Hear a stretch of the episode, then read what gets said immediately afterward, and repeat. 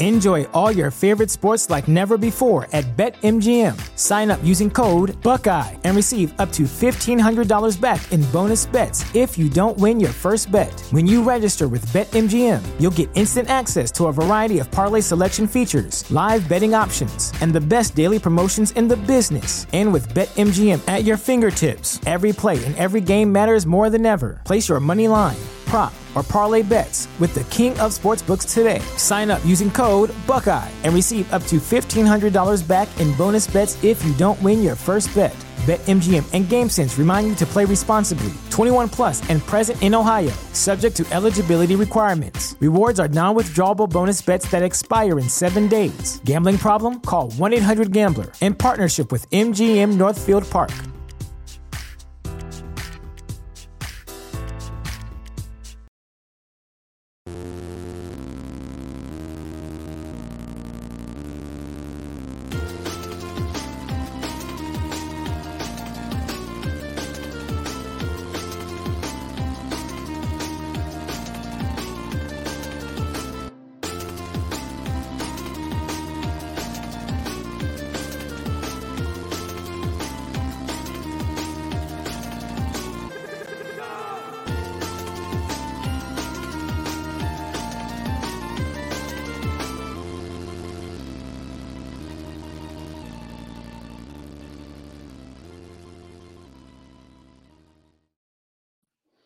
What the hell is up, guys? Uh, this is Jose Galison. You're watching No Way Jose. You can find me on No Way Jose YouTube channel, all the major odd podcasters and Odysee as well.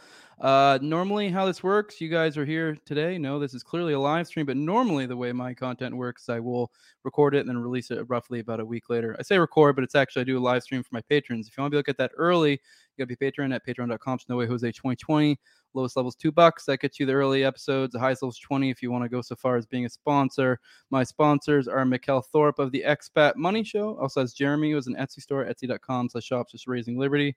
Uh, you can follow him on Twitter at Jeremy Rhymes. And my co-host of Tower Gang, which is an offensive comedy podcast, not to be mixed up with the tenor of this podcast. Uh, you can follow him on Twitter at Tower Gang Toad. Also have Zach Overacker at Z O V E R A C K on Twitter. If you follow him. I also have Lindsay or that hanger. Actually, now she got nuked off uh, TikTok, but she's that. Uh, damn it, Lindsay OKC is what she is. She does a uh, fucking. She does a lot of OKC content on TikTok. Glad someone's doing that because I have zero desire to be on TikTok, but some people like that stuff. So you know, whatever. If that's your thing, go check it out. She's doing good content there. I've checked it out. Also have Matt, and all he ever said he wanted me to say was he reps the 219 and raise hell, praise Dale. And I also have my buddy mutual on Twitter at Abrogate D's with that, uh, we've done enough grifting. Actually, one more thing. Make sure you go to toplobsta.com. Use Jose check out for 10% off. You can get my Terrence Hickey didn't kill himself shirt. Uh, and my buddy, uh, it's so aptly, uh, Tyler Yankee over at Libertarian Podcast Review said Jose didn't kill himself. Yes, if I do wash up uh, dead somewhere under weird circumstances, I didn't kill myself. I just want to let you guys know that. And with that, let's get our guests in here and do our Royal Rumble of our trans rights under attack. This is going to be nasty, guys. They're going to get into it actually, I don't know. I, I think we'll have a good, uh, good, fair discussion. I've seen, uh, and I know Dave can do both, and I've seen uh, Charles, uh, Charles Cock, or other guests, uh, Cock or Coke, I don't fucking know. Uh, and uh, he's he's very very very. I think he's uh, pretty fair. I think he's uh, you know argues in good faith, but we'll see. We'll see how this goes. Let's bring in our first one, Davey. What's up, my man? What's up, brother? How are, are you, man? Good, good. You ready to uh, debate an anonymous uh, Twitter avatar? yeah, but that's hey, for the record, I never I never argue like uh I you said I can do both, but as long I, I always go respectful, if people are respectful, and I think uh, our friend Charles here is is that type too. Yes, I do too. I think uh, a lot of people are expecting a drag out fight. I don't think that's what it will be, but I don't know. Either way, whatever. Good content for me. If you guys want to argue, make it nasty. You're just okay, trying. You're just trying to get your views up. You're like, if you guys want to just like go crazy aggressive, do it. Yeah, I'm just gonna whisper uh, insults. Hope that maybe you guys think it was the other one. All right. Charles, uh, you're going to go ahead and introduce yourself because I know the audience may not be as familiar with you. I know most people know Davey. Uh, go ahead, bud. Yeah, I'm uh, Charles G. Koch of Wichita, Kansas, and I am honored to be here. I am a libertarian in the left wing radical tradition of Lysander Spooner, Murray Rothbard, Karl Hess, Sam Konkin, Dana Rohrabacher, so on and so forth. Uh, and I'm I'm just really honored that Dave is taking time out of his day to argue with a cartoon Wolverine in a suit. and one day I'm going to take my grandkids to the Dave Smith Presidential Library, and I'll be able to say, "Hey, I kind of knew this guy." the effect wears off after time, you know. Once you get to know him, I'm just kidding. I love Dave still, but No, uh, very yeah, good. a- but uh, yeah, you guys, uh, you guys ready to get into it? Uh, the Yep, sure. yeah, we're doing. Uh, I'm gonna let Charles kind of lead the way because as we were talking before, it's kind of an open-ended question. Like, what do you even mean? So I figured it's only fair. Let Charles take the lead. He's kind of in enemy territory here. Uh, also, we know uh, Dave's record when it comes to debates. So well, I just when you're if you're having a debates on trans rights and it starts out with a plug for Tower Gang, yeah, you've come in you've come into the lion's den. So nothing but respect to you, Charles, if that is your real name. Thank you. Yeah. All right, Yes. Charles. Yeah, go ahead. So, I guess first I do want to say I am a little bit more optimistic now than I was even a couple weeks ago on this issue, just because the court seemed to have been being, uh, to me, startlingly good. Uh, but nonetheless, I think certainly like the the one there's a question of how successful will an attack will the attack ultimately be, uh, but then the question are they under attack? I think it's pretty straightforward. Yes, in terms of trans rights, and by that I mean the kinds of rights that libertarians should have reason to care about, just applied to trans people. Uh, so first of all, uh, we talk a lot about the bans on gender affirming care with like kids, but it is worth noting that uh, a lot of these bans are attempted attempted bans are going well beyond just like what anyone would call a kid. Uh, the they're kind of using a your brain doesn't fully develop till you're 25 type excuse. in A lot of these states to push bans that go up to 26. Uh, notably, uh, some of the even the ones of those that have passed end up getting uh, knocked down by the courts so far, which is part of what I was saying at the beginning there. But it is very much the case that they're trying that, that by they I obviously mean uh, the concerted effort to uh, push these kind of laws have been trying to push it as far as they possibly can. Uh, obviously, the the stuff with kids is a lot more politically popular, but it's going as far as it possibly can. There have been also, by the way, I'm just kind of trying to hit some bullet points here because there are like 170 laws that were proposed just last year relating to trans people, and then 180 uh, so far this year uh, relating to trans people. Uh, so it's hard to really like go through and seriously uh, dig in deep with any one of them. So I'm just hitting some bullet points. Very happy to talk about any of them uh, further. So again, serious attempts at going up to 26 years old, uh, sometimes using existing laws in kind of fishy ways. So in Missouri, there was an attempt to use uh, consumer protection acts, uh, things like that. Also, uh, not all of the the attempts here have been directly just a bill that says we're banning uh, care. So, for example, in Florida, so like 80% of trans people were getting their hormones, etc., from nurse practitioners. And they banned nurse practitioners from being able to uh, prescribe and administer, etc., and get people uh, hormones, things like that, which functionally bans it for like 80% of trans people. And then they put a pause on it uh, on any change in dosage for people, even with like a normal, like a full MD doctor. Uh, so there's that. Uh, there's also kind of like indirect workarounds. So, for example, in Oklahoma, there's an attempt to uh, to ban any medical establishment that's taking any kind of federal money from uh, do, doing various kinds of like trans care. Which obviously, libertarian like federal money, you don't want that in the first place. But as we all know, with the way that they raise the uh, drinking age in Louisiana, there's ways of like tying federal funding to things and making through kind of indirect bans.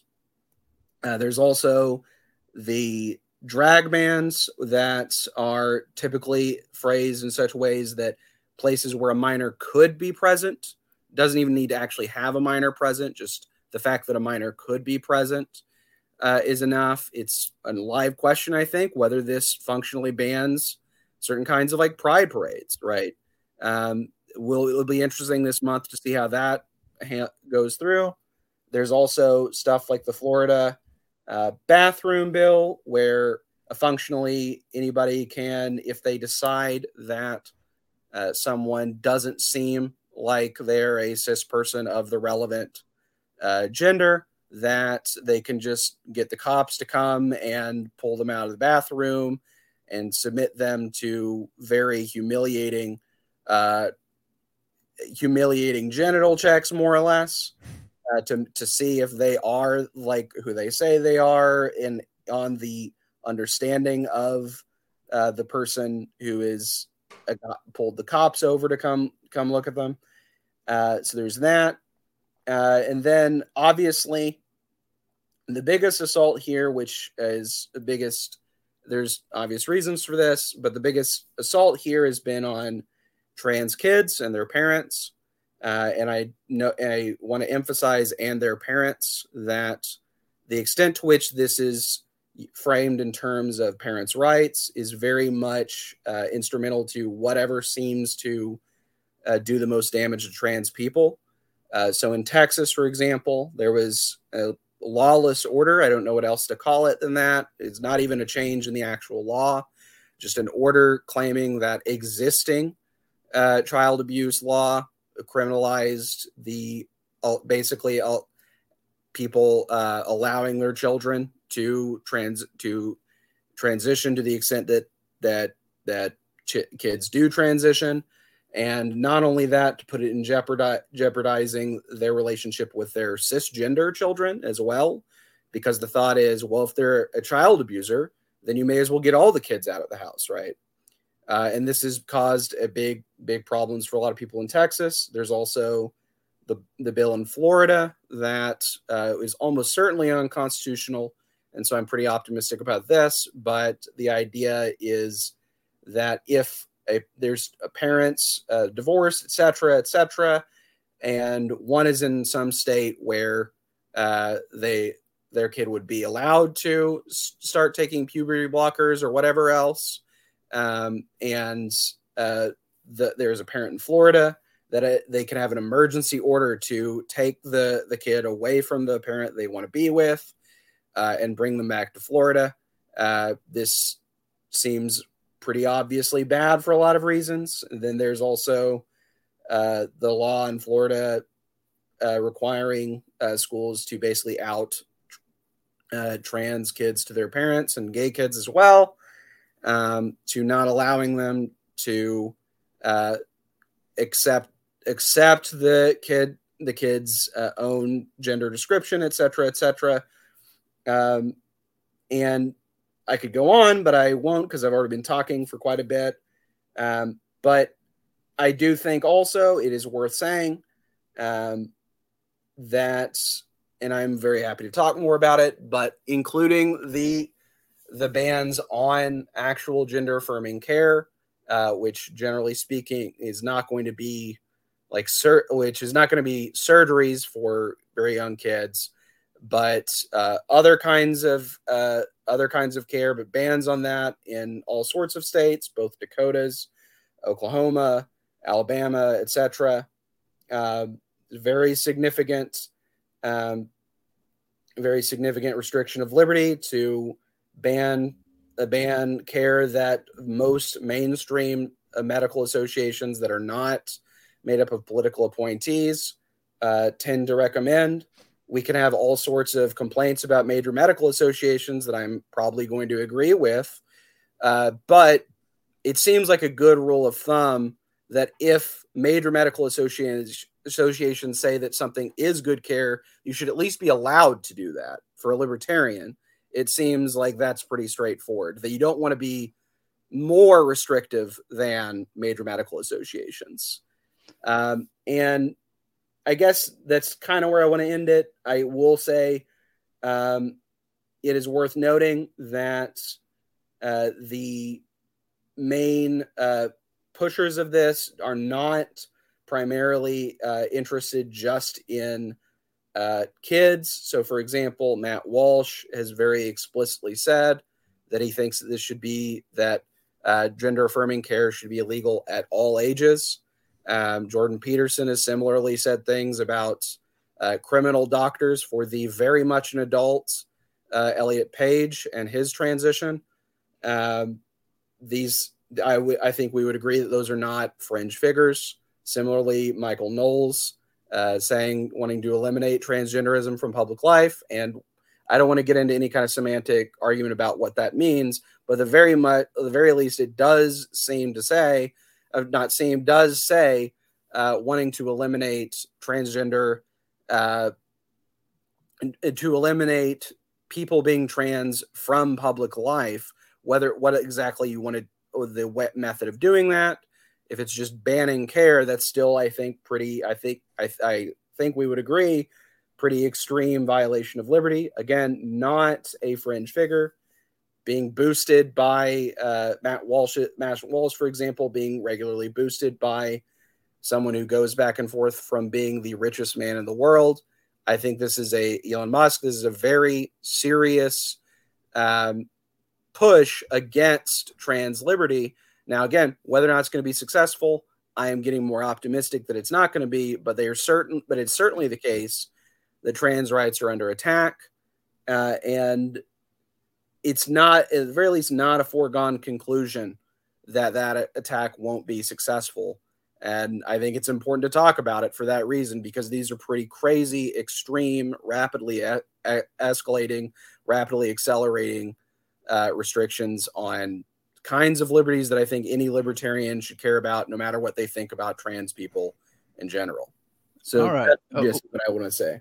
Okay. All right. Uh, I'll let you take as long as you want, Dave. Uh, you, I think you have a little bit of advantage here because he threw a ton at you, so you can kind of hone in on what you want to, and we can go back and forth. I do want to remind people I will likely take questions towards the end. Uh, I would suggest super chatting because there's so many damn state uh, chats. It's hard to keep track of.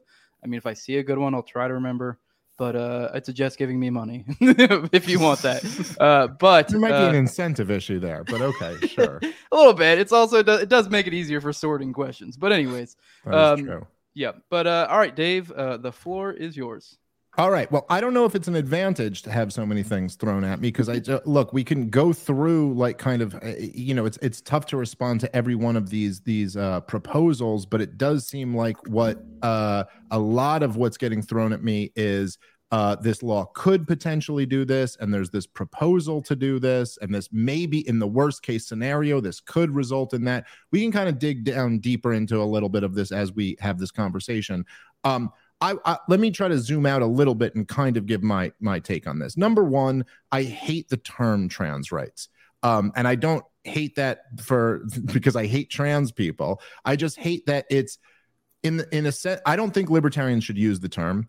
Um, I think that in the same way, I'm like I'm very comfortable using the term gun rights because no one is confused about what that means. There is nobody in America who thinks if you say you believe in gun rights, that means that, I don't know, the government ought to provide you with a gun or something like that. I would not advise libertarians say, I believe healthcare is a human right, even though I, in a sense we technically do. Uh, but you're going to give a false impression. And about 95%, probably more than that, of people who use the term trans rights are not referring to what libertarians mean by rights. They're referring to all types of positive rights.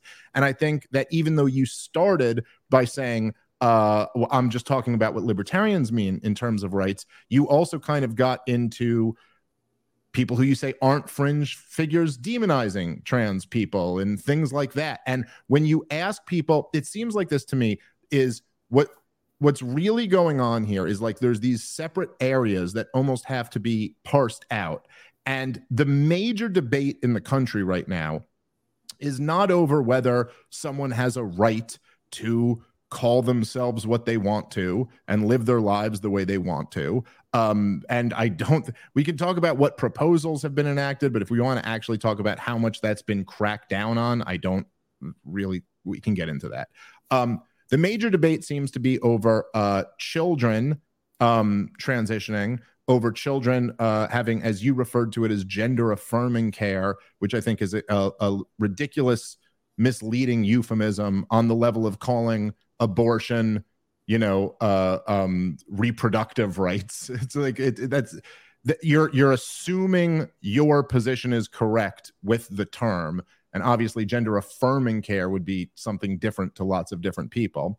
I think that the idea of children uh, transitioning in whatever way we want to, the different levels of that. I think there's uh, discussions about um, uh, bathrooms and women's sports and women's areas. To me, th- those are not in any way natural rights. And in fact, there's very strong arguments for why there should be rules against those, even from the anarchist perspective. But I think that one of the, this kind of reminds me when you say trans rights are under attack or something like that. Look, I'm I'm an anarchist. Everyone's rights are under attack to some degree or another. I mean, like we we live under the biggest government in the history of humanity. It, it, in a sense, like there's I don't know. I had to get uh, permission from my town to build a garden, to put a fence up around my garden. A stoplight is a violation of of rights in some ways. Uh, like, yes, I'm not saying there's absolutely no way that you could conceive of trans rights being under attack, but this kind of reminds me of a tendency from a lot of left libertarians who were like really appalled by, say, Ron DeSantis uh, when he was banning private um, uh, COVID restrictions, like ba- banning private mask mandates and banning private vaccine mandates, um, which I think I would agree, and I think most libertarians would agree, is not consistent with libertarianism and is is something we wouldn't support.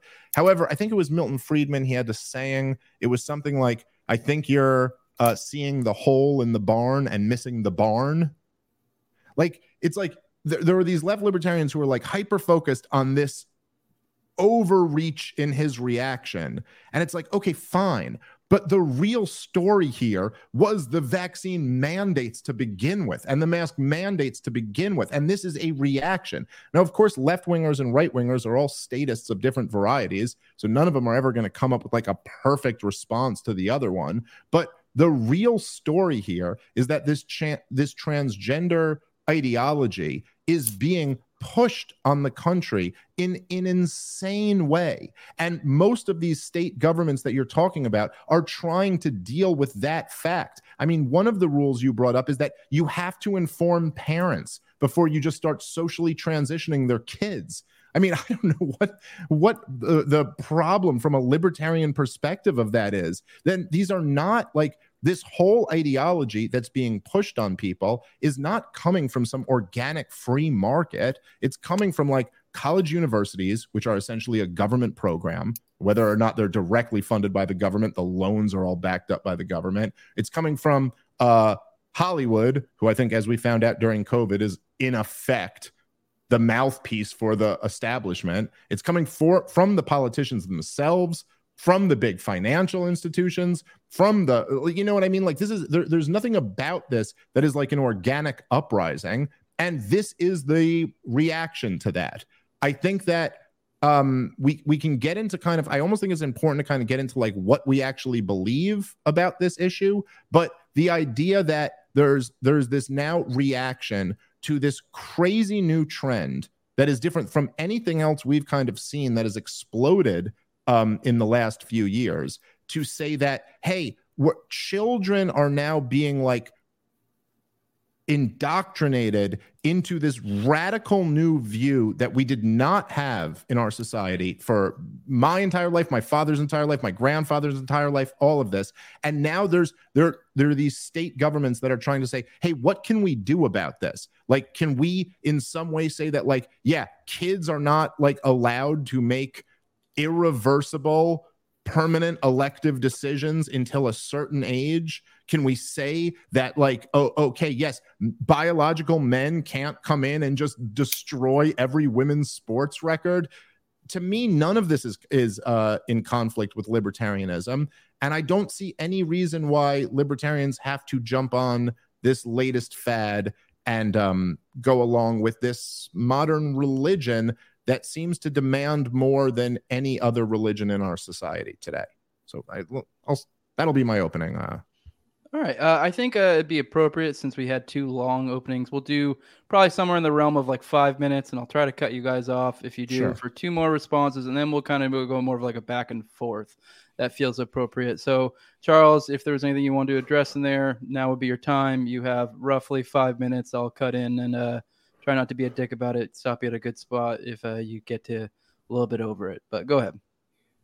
Yeah. So I do want to kind of reiterate the things that I'm talking about are like actual laws, the actual uses of state force, uh, not uh, just the. I have noticed I have not really uh, put mentioned uh, just the overwhelming uh, transphobia as a force, except uh, to talk, except when I'm talking about the way in which that is feeding the push to criminalize uh, trans care and things like that.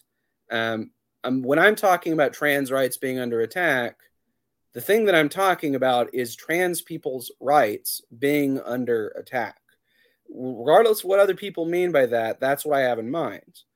And I do want to I would I would highly recommend someone who is listening to the recording of this to go back after they hear me say this and listen to Dave's statement again and try to like count the number of things that he mentions that are actual rights violations in terms of uh, when he says, well, these state governments are pushing back against uh, this this uh, threat, uh, some kind of government push or whatever, and also concretely what things that he pointed to are instances of actual government push in which way in a way that he actually spells out how that is being done.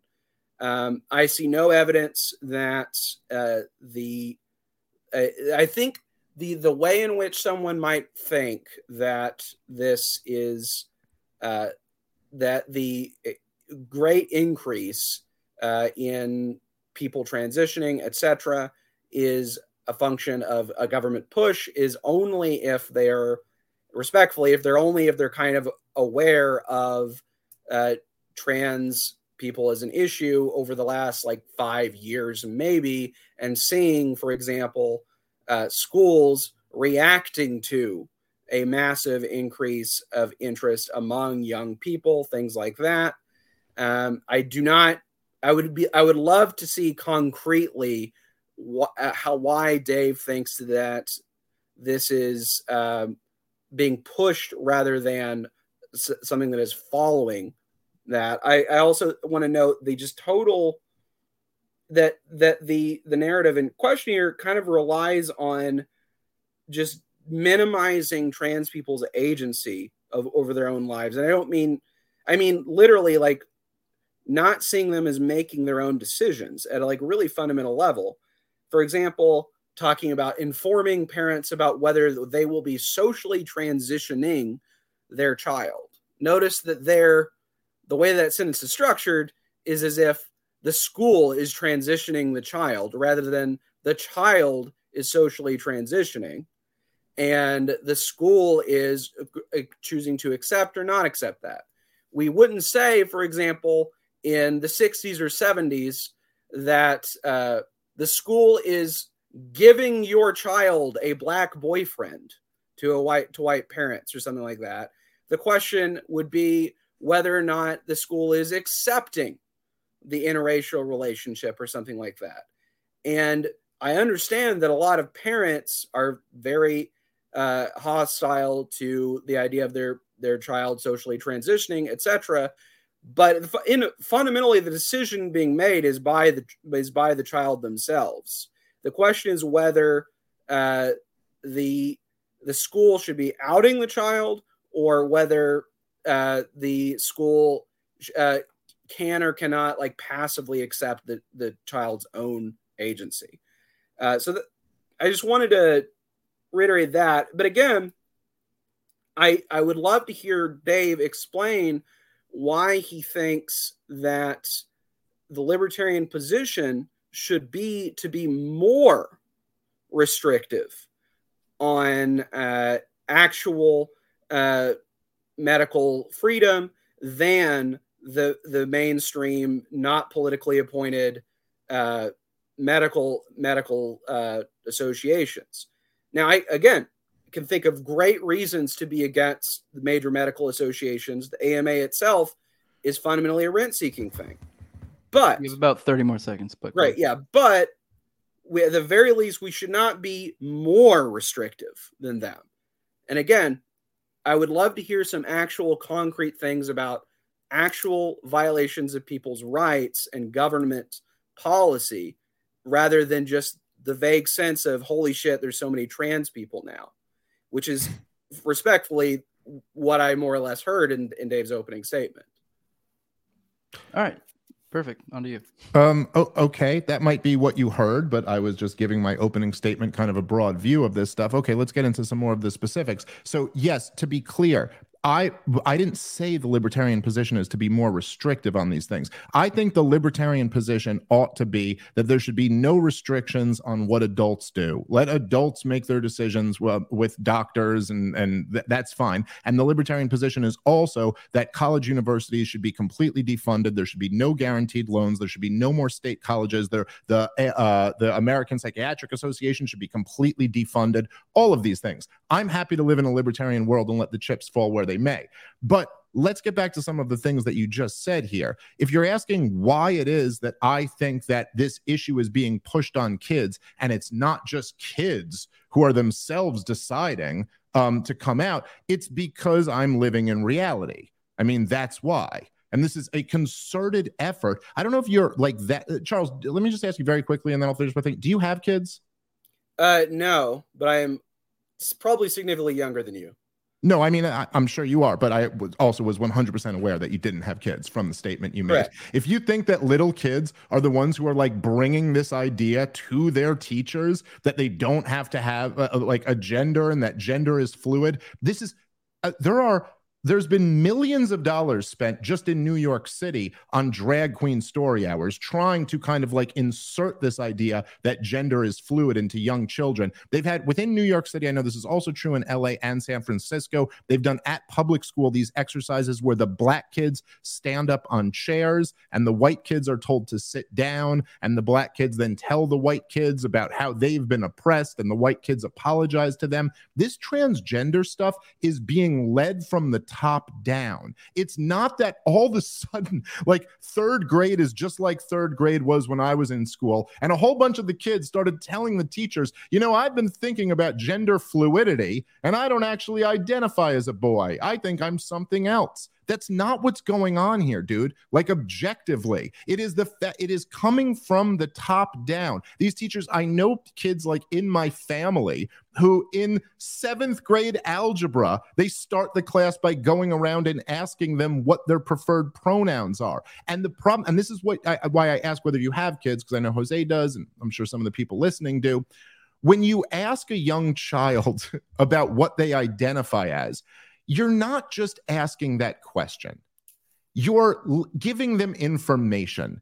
You're telling them that, hey, you can choose to be something completely different from what you are. And we're all going to be really interested in that if you are that thing. And that's going to give you like this extra specialness to you. This is what's led to the drastic rise in transgender kids. By the way, being transgender doesn't even mean what it meant a few years ago. This is nothing new. You said something about like if you've only known about this for the last five years. Dude, I'm from New York City. I've known about trannies since I was eight.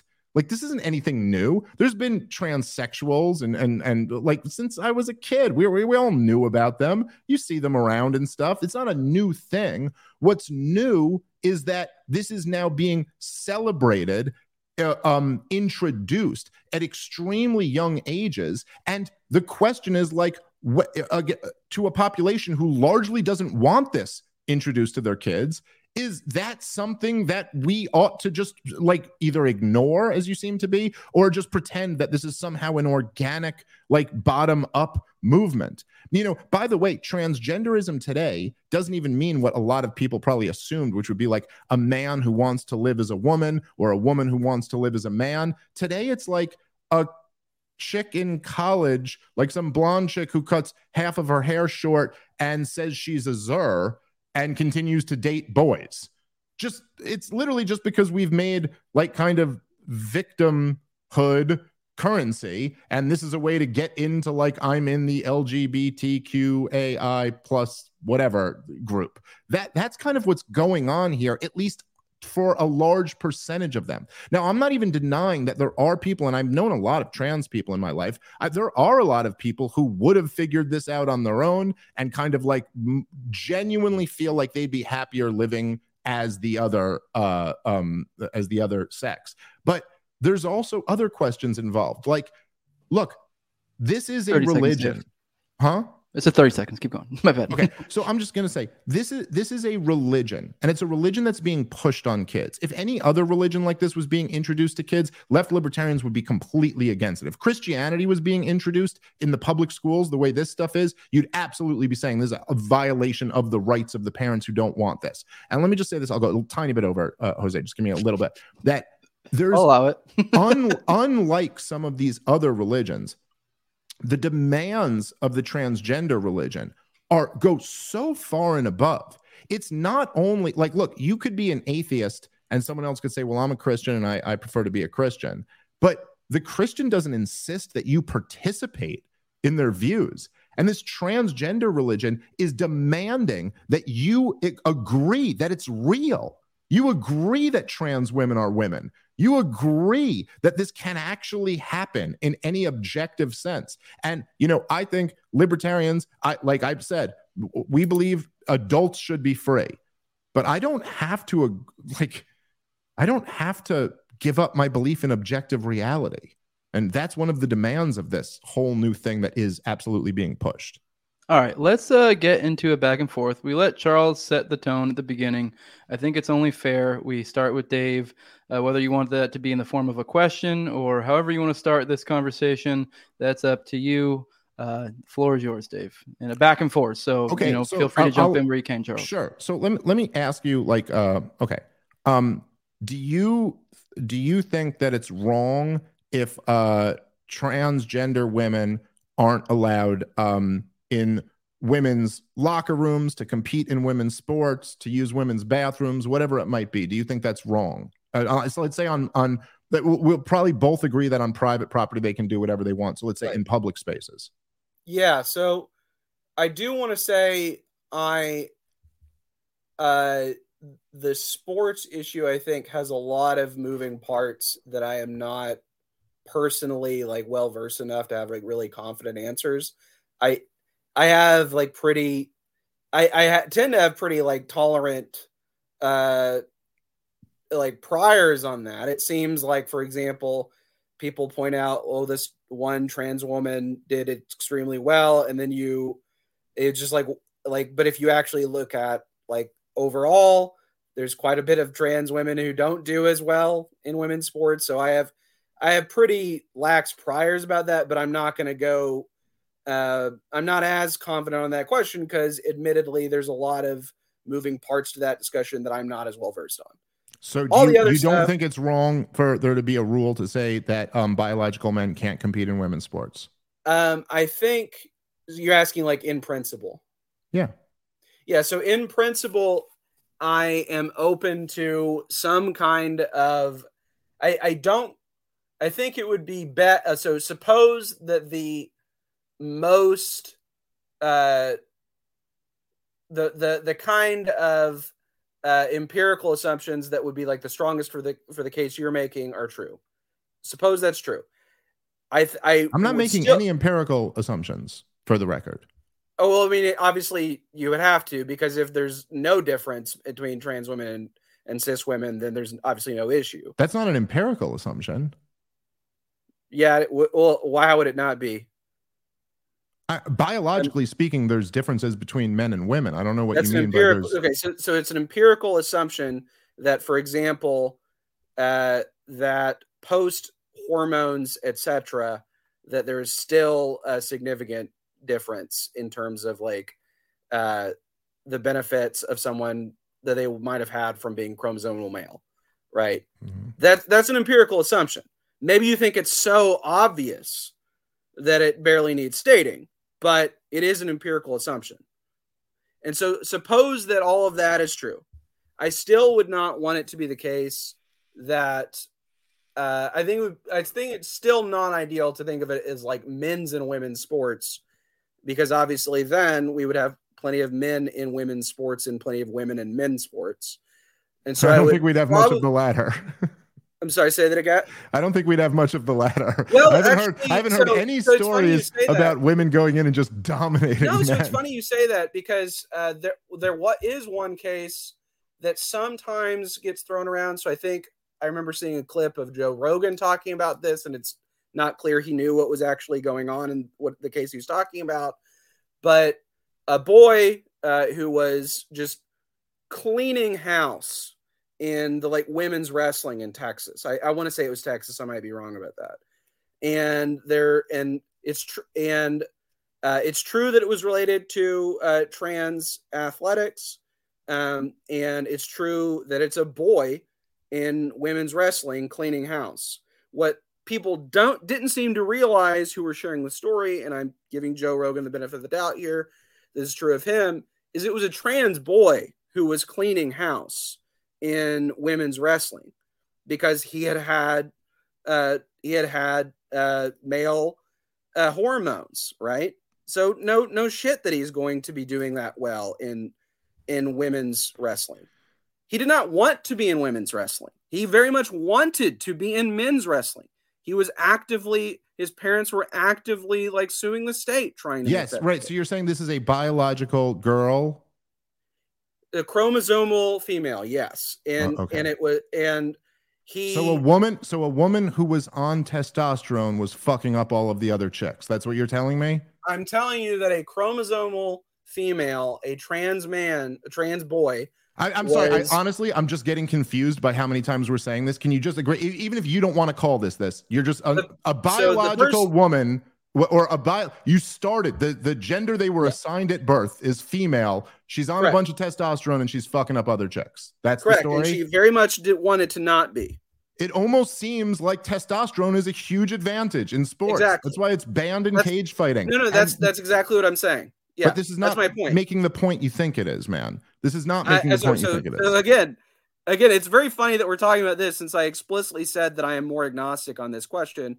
But the the I asked exactly you. point you're pressing on here is why I am agnostic, uh, rather than just agreeing with you, which is that once you actually have had hormones, that's going to significantly change uh, a lot of the things we care about now. But this is but but here's why it's interesting to ask these questions because it does kind of get Do you to see the some point of I'm making? Yes, I do. Okay. I don't think you get the point that you're making. And like w- respectfully, it does it gets into some of these priors that I think a lot of people bring into these conversations. And so look, obviously, if uh um if there's a man who's suppressing his testosterone or if there's a woman who's injecting herself with testosterone, no one's arguing that isn't going to have a, a huge effect. What's interesting is that you can recognize the effect that that has. Like you can recognize that, say, a biological man who's now on estrogen is not is going to have a, a, you know not fair competition with other men. But you can't recognize that someone who's been a biological man their entire life and then at 22 transitions isn't going to have a- an enormous advantage over biological women in sports. It's it's the same principle you're using, but such a larger gap. I mean, just take this to its logical conclusion. If LeBron, like, what does it even mean to be trans? You identify as it, right? So tomorrow, LeBron James says, I'm a woman. You see no no issue with him competing in women's sports? Are we going to pretend like it's? I'm really I'm sorry, it's hard to about take why we're talking about the issue I said I'm most agnostic on. Because you then went on to make a, a bunch of points about it that I think led to this place. I, I think, like you I was said, just there- clarifying why I was because I want to I want to ask a little bit about your yeah, but I think your clarification didn't make sense. Look, I want to ask a little bit about the priors because I think this does matter. I think that there's an interesting dynamic here where a lot of times uh, libertarians, particularly of the left libertarian variety, will say that there are these kind of discriminatory policies, but in reality, what it comes down to is you're saying the real question here is like should transgenderism be accepted?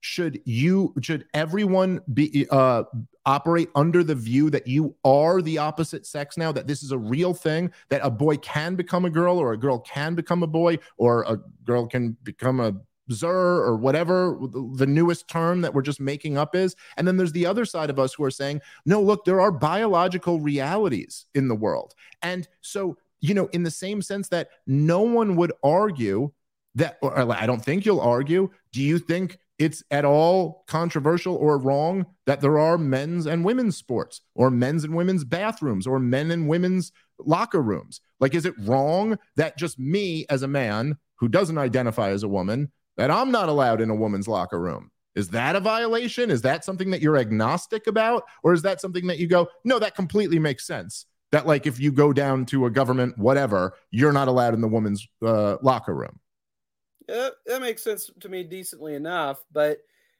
I I do want to note really quickly. There was one thing in your in your reply statement that I did want to say something about, which you said again here just now. Sure. Uh, which is about whether or not it's forcing people to accept um, trans people or whatever, however you would want to phrase that. I don't know exactly how, you would want to phrase that. Uh, but I mean, I there is a sense in which we force people to accept other people's religions in a very minimal sense, which is we don't go around calling Muhammad Ali Cassius Clay all the time, right? Uh, we call him Muhammad Ali. We and people who are very atheist will still introduce a priest as father whatever, right? Those are kind of like minimal things about people's self-identification that we accept.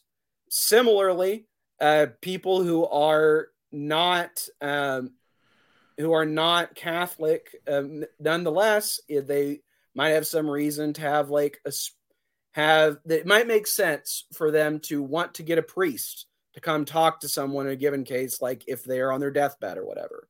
Now, are we forcing them to to say that they really believe in God with that? No. And there might be there's all sorts of other contexts in which it makes sense that regardless of what you think, at the end of the day, uh, that the social reality of how people are actually living their lives matters quite a bit, regardless of what you think about the way they're living their lives. Yeah, I mean, I don't, I don't disagree. Social reality, that. just really quickly, so sure, sure. really quickly.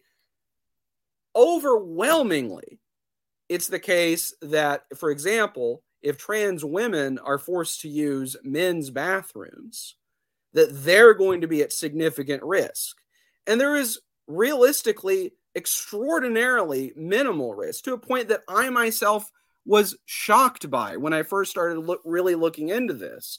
I, as someone with pretty much exactly the same priors that I have right now, honestly assumed that you would have a lot more cisgender men y- abusing friend, trans friendly bathroom policies, and there actually is whenever you try to look for these cases, they're oh, unbelievably difficult to find. And even the ones you see getting passed around, you look into them for like 15 seconds, and it's just clearly not the kind of case that the person is pointing to. And and so that kind of social reality, it's insane to me to not factor that in in thinking about what bathrooms people should be using. That as a reality, having trans women using women's bathrooms just does dramatically decrease the the risk of people being in serious danger.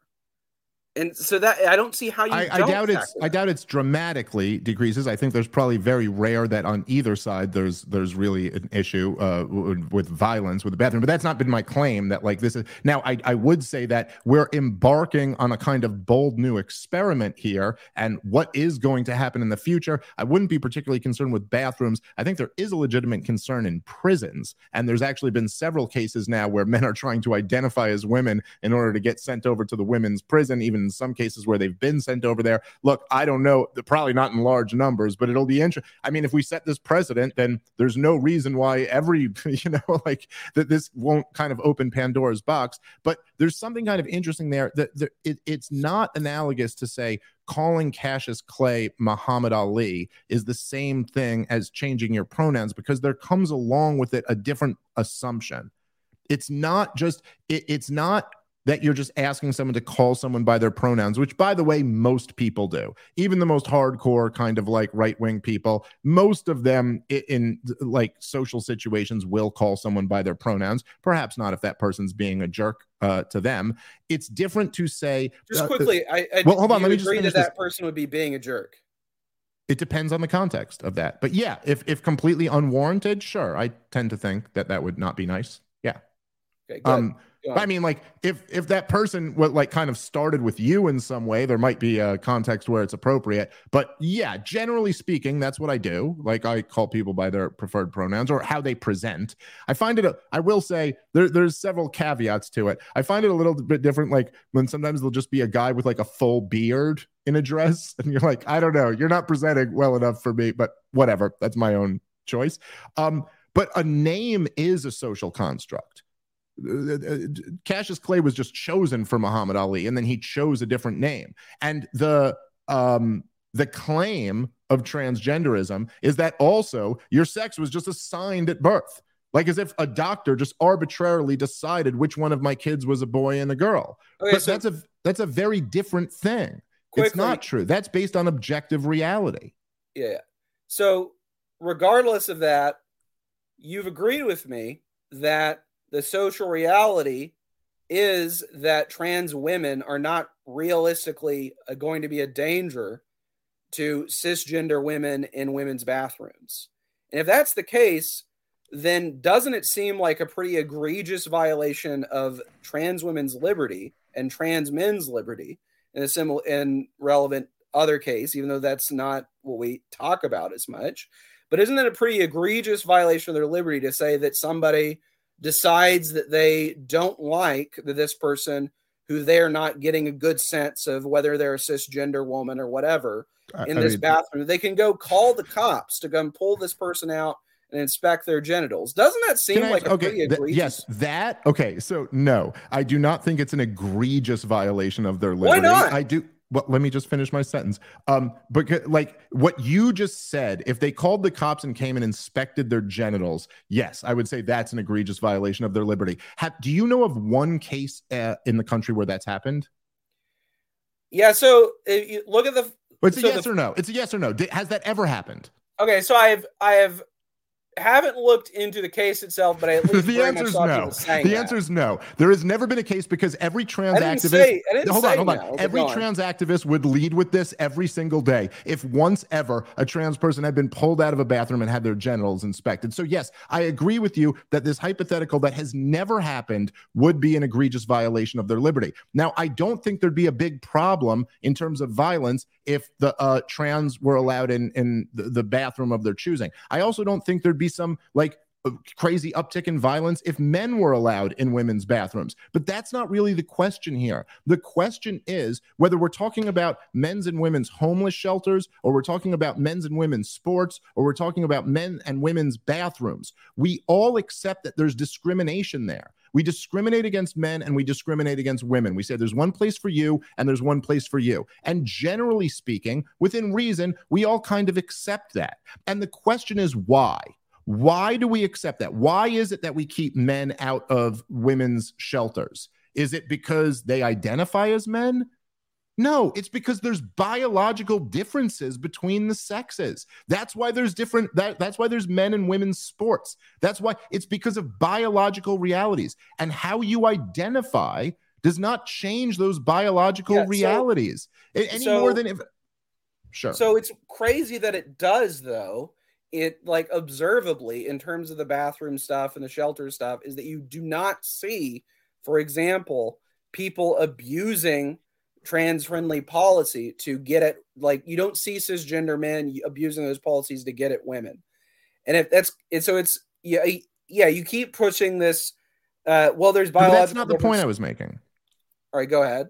Real- real I'm quick, I'm- I just wanna say, I'm gonna let this go abuse- I'm not saying men will abuse the policies. I'm saying why is it okay that we discriminate on this basis? There's- It's a it's a completely different statement. And and the point is that what you're what you're the ask here. It's okay because there's actual dangers to people, and when there's not actual dangers to people, then it's I'm not not, saying- okay. I'm not saying it's okay. I'm not saying this has anything to do with dangers to people. My point, the, the truth is, the dangers in terms of the bathroom thing is very low to begin with. It's almost like it doesn't even register statistically. By the way, the But Florida bill, I looked it up. It does, in fact, allow for genital exams. So just to be clear, I'm not saying I never even said the bill do- doesn't allow. I'm saying has this ever once happened? Was more or less my question. There's laws on the books in every single state of this country that allow for all types of crazy shit to happen, but I wouldn't necessarily say those people's rights are under attack if it's never actually happening. So- but the question, the point that I'm getting at here is that what the ask is, the ask is that for if someone identifies as something, we all ought to treat them as that thing. And that's like the thing that's kind of different here. Like why why is it? Look, do you do you believe like trans women are women? Do you like Yes. believe in that statement? of course. Okay, and that's because they identify as women. Yes, more or less. Yes. So before they've done anything, before they've had any hormone therapy or puberty blockers or or, or transition surgery or anything like that, if you just decide you're a woman, you're a woman. yep. Okay, I'm a woman. Do you consider Okay, me a well- woman? Okay. Wait, I, actually, when you say decide, I, I so I think that, gen- Uh, no, that gender Charles, is actually like Charles, extremely Charles. I'm a woman. I'm a woman. Yeah. Do you recognize me as a woman? No, because you're clearly making a point. So oh, so you can lie.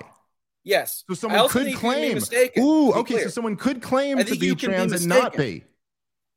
Say that again. So someone could claim to be a woman and not Yes. be. Okay. Correct. So just just claiming you're a woman is not enough. doesn't really happen. Go on. It just happened. what do you mean it doesn't happen? So I'm not a woman. You're denying me. I'm a trans woman. You're saying I'm not a you understand the point I'm making. I'm making here. curious if you can explain to me why this is not a persuasive point to me. But well, I, I'm I not sure if you're getting if you're getting my point about why this is not okay. It you haven't made a point about why it's not persuasive. You said that trans women are women and all Right, that. right, the- right, right, You said So that I'm the determining this is- factor is, what they identify as.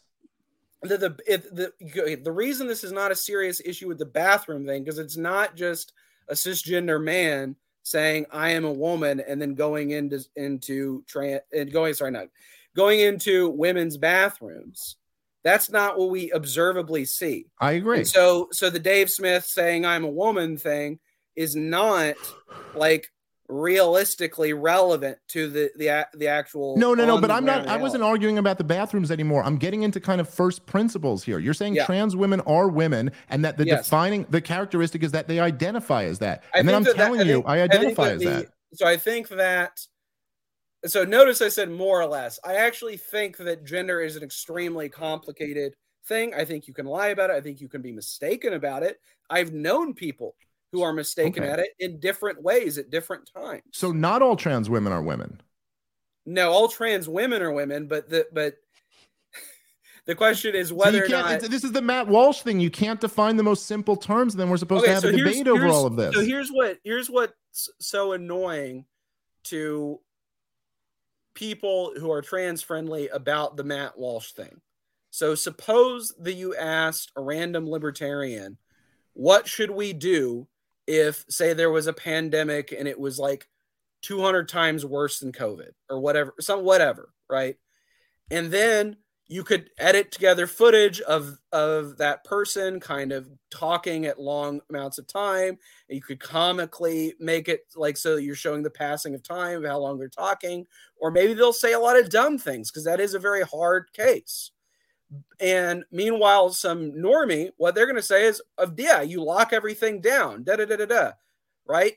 Really easy for for the normie the non-libertarian but obviously, there's all sorts of reasons why we can rule that out. Why we know that's a wrong answer, even though the right answer is going to be extraordinarily complicated. Similarly, the the the answer, like the answer that uh, chromosomal males are biological males are men, and and vice versa with women. That's a really simple, straightforward answer. It sounds really confident but there's a lot of good reasons to rule that out. And so the person who is trying to explain why they don't accept that answer is going to sound like the libertarian answering what to do in a 200 times worse than COVID pandemic, I don't actually. even though Well, they're don't actually, think. in fact, right. I don't think the answer is actually that tough. I mean, the answer would be something like, look, even with COVID, people in the first few weeks were quite happy to like be overly cautious. And if it was 200 times worse, you wouldn't need a mandate because everyone would lock themselves down. I had a little kid at the time. I'd be up and uh, I'd be up in a Ruby Ridge setup in the woods somewhere if it was 200 times worse. But anyway, this is all kind of dodging the very basic question. The difference is that I wasn't asking you a complicated question. I was asking you a very simple question. And you're saying that the, the criteria the criteria for trans women being women is that they say they identify as that. But then so, I clearly we oh, clearly quickly, demonstrated quickly. that just so them saying the they identified here's, isn't enough. So here's the other thing: the question of what is in fact what like the answer of like what in fact is someone's uh, gender is a separate question from what is given how complicated of a of a thing gender is what is the way that we should socially externally outside of that person treat as someone's gender? What should we treat as someone's gender for purposes of classification, for purposes of divided spaces, etc., etc.? That's a very oh. different question. That I think you're going to have the much more straightforward identification answer. Yeah, but uh, again, look, the idea, itself. the idea that you can transition, the idea that gender is this very complicated thing, that gender is removed from sex. This is, it's not an argument. It's the it's almost like like all of the the trans uh, activist types they assume they've already proven their case and they just go well gender we all know gender is different from sex. The point well, so, is that so no, I haven't given the argument agree. that's different from saying there is no argument right? And I okay I fine fine. You haven't given the argument. trans, okay fine. yeah but the question fine but let me just all right fine so let me just no, well, I, well, then you're starting with the conclusion rather than actually presenting an argument. But either way it would the be point if the conclusion if the argument was are trans women women but but the argument is are trans people's rights under attack? And I think you can okay. Well, then no, those are different totally questions. Anti-trans and still think that yes, they're clearly under attack. By the way, right. I'm not anti-trans. I'm not like against trans people. I'm not against like really any group of people other than like violent people or awful people or something like that. I'm just saying, like, no, I don't believe that being a man and a woman is malleable and you can decide to be one or the other. That's not like being against that group of people. I just believe in objective reality. I do like, as I well. Don't know. clear. I'm, I'm real a, quick. I want to. I'm gonna yeah. let you. I'm gonna let you get the Go, final word on this, Charles. But I, I want to divert this to a slightly different aspect because I think we're probably going to go in circles here when whether okay. Dave is a lady dick or not. So, uh, Charles, I'll let I you do. get the last word. we'll, I want to refocus it. I think into a little bit more of the crux of the issue here, and then we'll just, get on to. Uh, just really to quickly, questions. I do want to reiterate. I recommend anyone who is listening to the recording here go back try and as a game count the the number of things Dave talks about that are actual government policies that are actual uh, question about rights uh, versus the amount that I'm we'll, talking we'll about. get that oh, in my question. Okay, okay, fine, but if you want to say that, say, then I'll say go back and listen to the amount of times that Charles can't answer my basic questions because right, I'm trying to figure out what our priors are here. I, I do debate. recommend that too. And sure. the last thing I'm going to say is, so you said I'm not saying to be more restrictive. Enjoy all your favorite sports like never before at BetMGM. Sign up using code Buckeye and receive up to $1,500 back in bonus bets if you don't win your first bet. When you register with BetMGM, you'll get instant access to a variety of parlay selection features, live betting options, and the best daily promotions in the business. And with BetMGM at your fingertips, every play and every game matters more than ever. Place your money line prop, or parlay bets with the king of sportsbooks today. Sign up using code Buckeye and receive up to $1,500 back in bonus bets if you don't win your first bet. BetMGM and GameSense remind you to play responsibly. 21 plus and present in Ohio, subject to eligibility requirements. Rewards are non-withdrawable bonus bets that expire in seven days. Gambling problem? Call 1-800-GAMBLER. In partnership with MGM Northfield Park.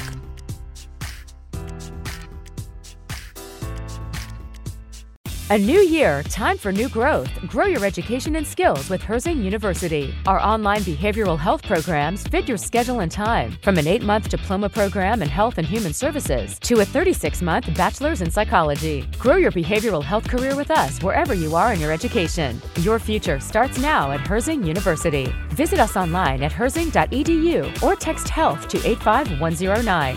Online at herzing.edu or text health to 85109 than the AMA, but if you do think that children's gender affirming care should be restrictive or that that's like an open question, then you are necessarily more restrictive than the AMA and other major medical associations. What I was saying is that I don't think the lib. Okay, now you're talking about children, and again, like I say, gender affirming care is this nonsense euphemism. So, like, let's talk about what we're actually talking about. Like, in the same sense that it's like, don't tell me you're talking sure. about reproductive rights. What are we actually talking about here? If you're talking about public if you're talking about government employees starting re- referring to someone's son as a girl every day in school and not telling their parents, that should be against the fucking law. And that should Why? be anyone anyone who why should a government employee not get to like make intimate confusing decisions about how your child's childhood goes should a government I, I, employee be able to not tell parents that their child is dating a black boy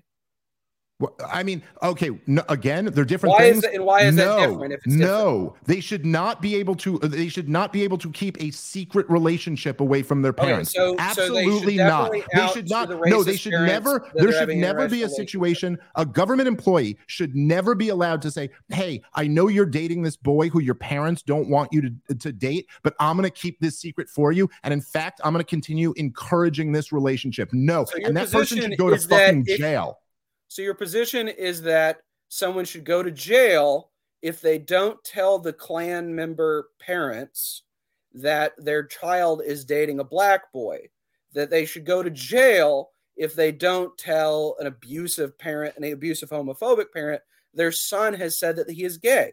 That is okay. your position. They should go to jail.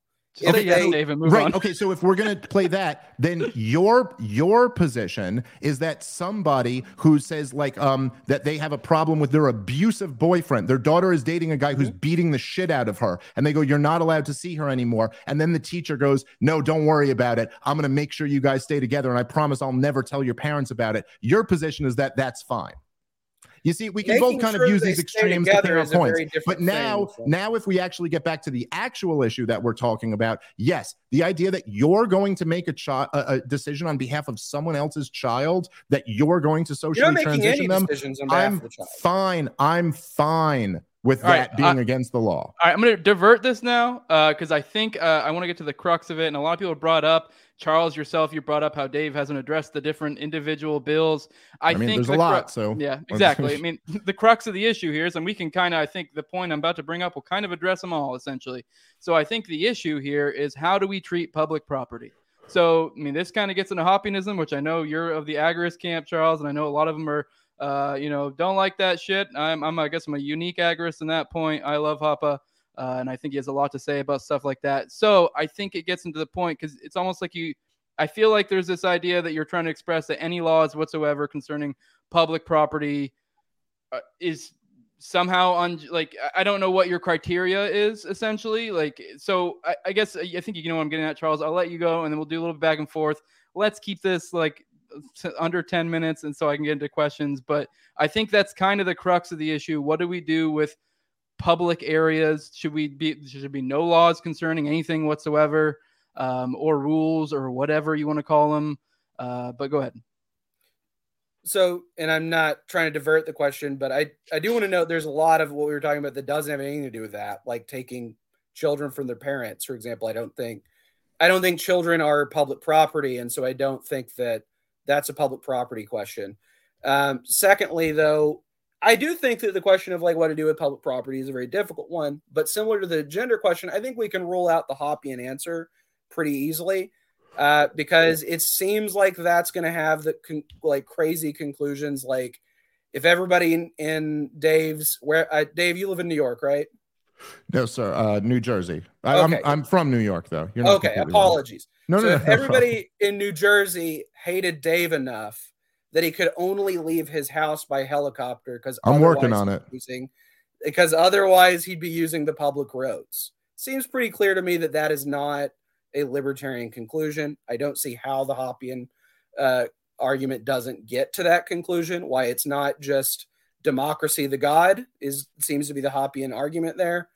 Um, so instead, what I would say is probably, I mean, what's the whole? Uh, this is going to be a long tangent, so I'm going to try and restrict this. I think the good basis for libertarian views on property in general is what people are like the projects people are involved in and the non-aggressive projects people are involved in. So it seems like the use of public property should be the sort of thing where uh, it's allowing people to do their non-aggressive projects as much as possible without being disrupted by other people and minimizing conflict. And certainly, uh, a law that allows people to call the cops over, whisk people out of the bathroom, etc. Certainly, disrupting someone's project of just trying to use the bathroom certainly creates a whole of a lot more conflict. Um, all right, so you know, I get this a lot when people take on the uh, this Hoppian position on on public property, and I just I gotta say, I think this is like a real weakness that libertarians have, and I think part of it is because libertarians are we're very good at kind of forcing things into these binaries when they deserve to be forced into them, private property versus public property, aggression versus non-aggression, kind of the statism versus you know libertarianism. The the problem is that when you get into the the problem of public property, it this doesn't actually follow. And the fact that you can do this kind of like reducto ab absurdum, it they're they're useful to a point.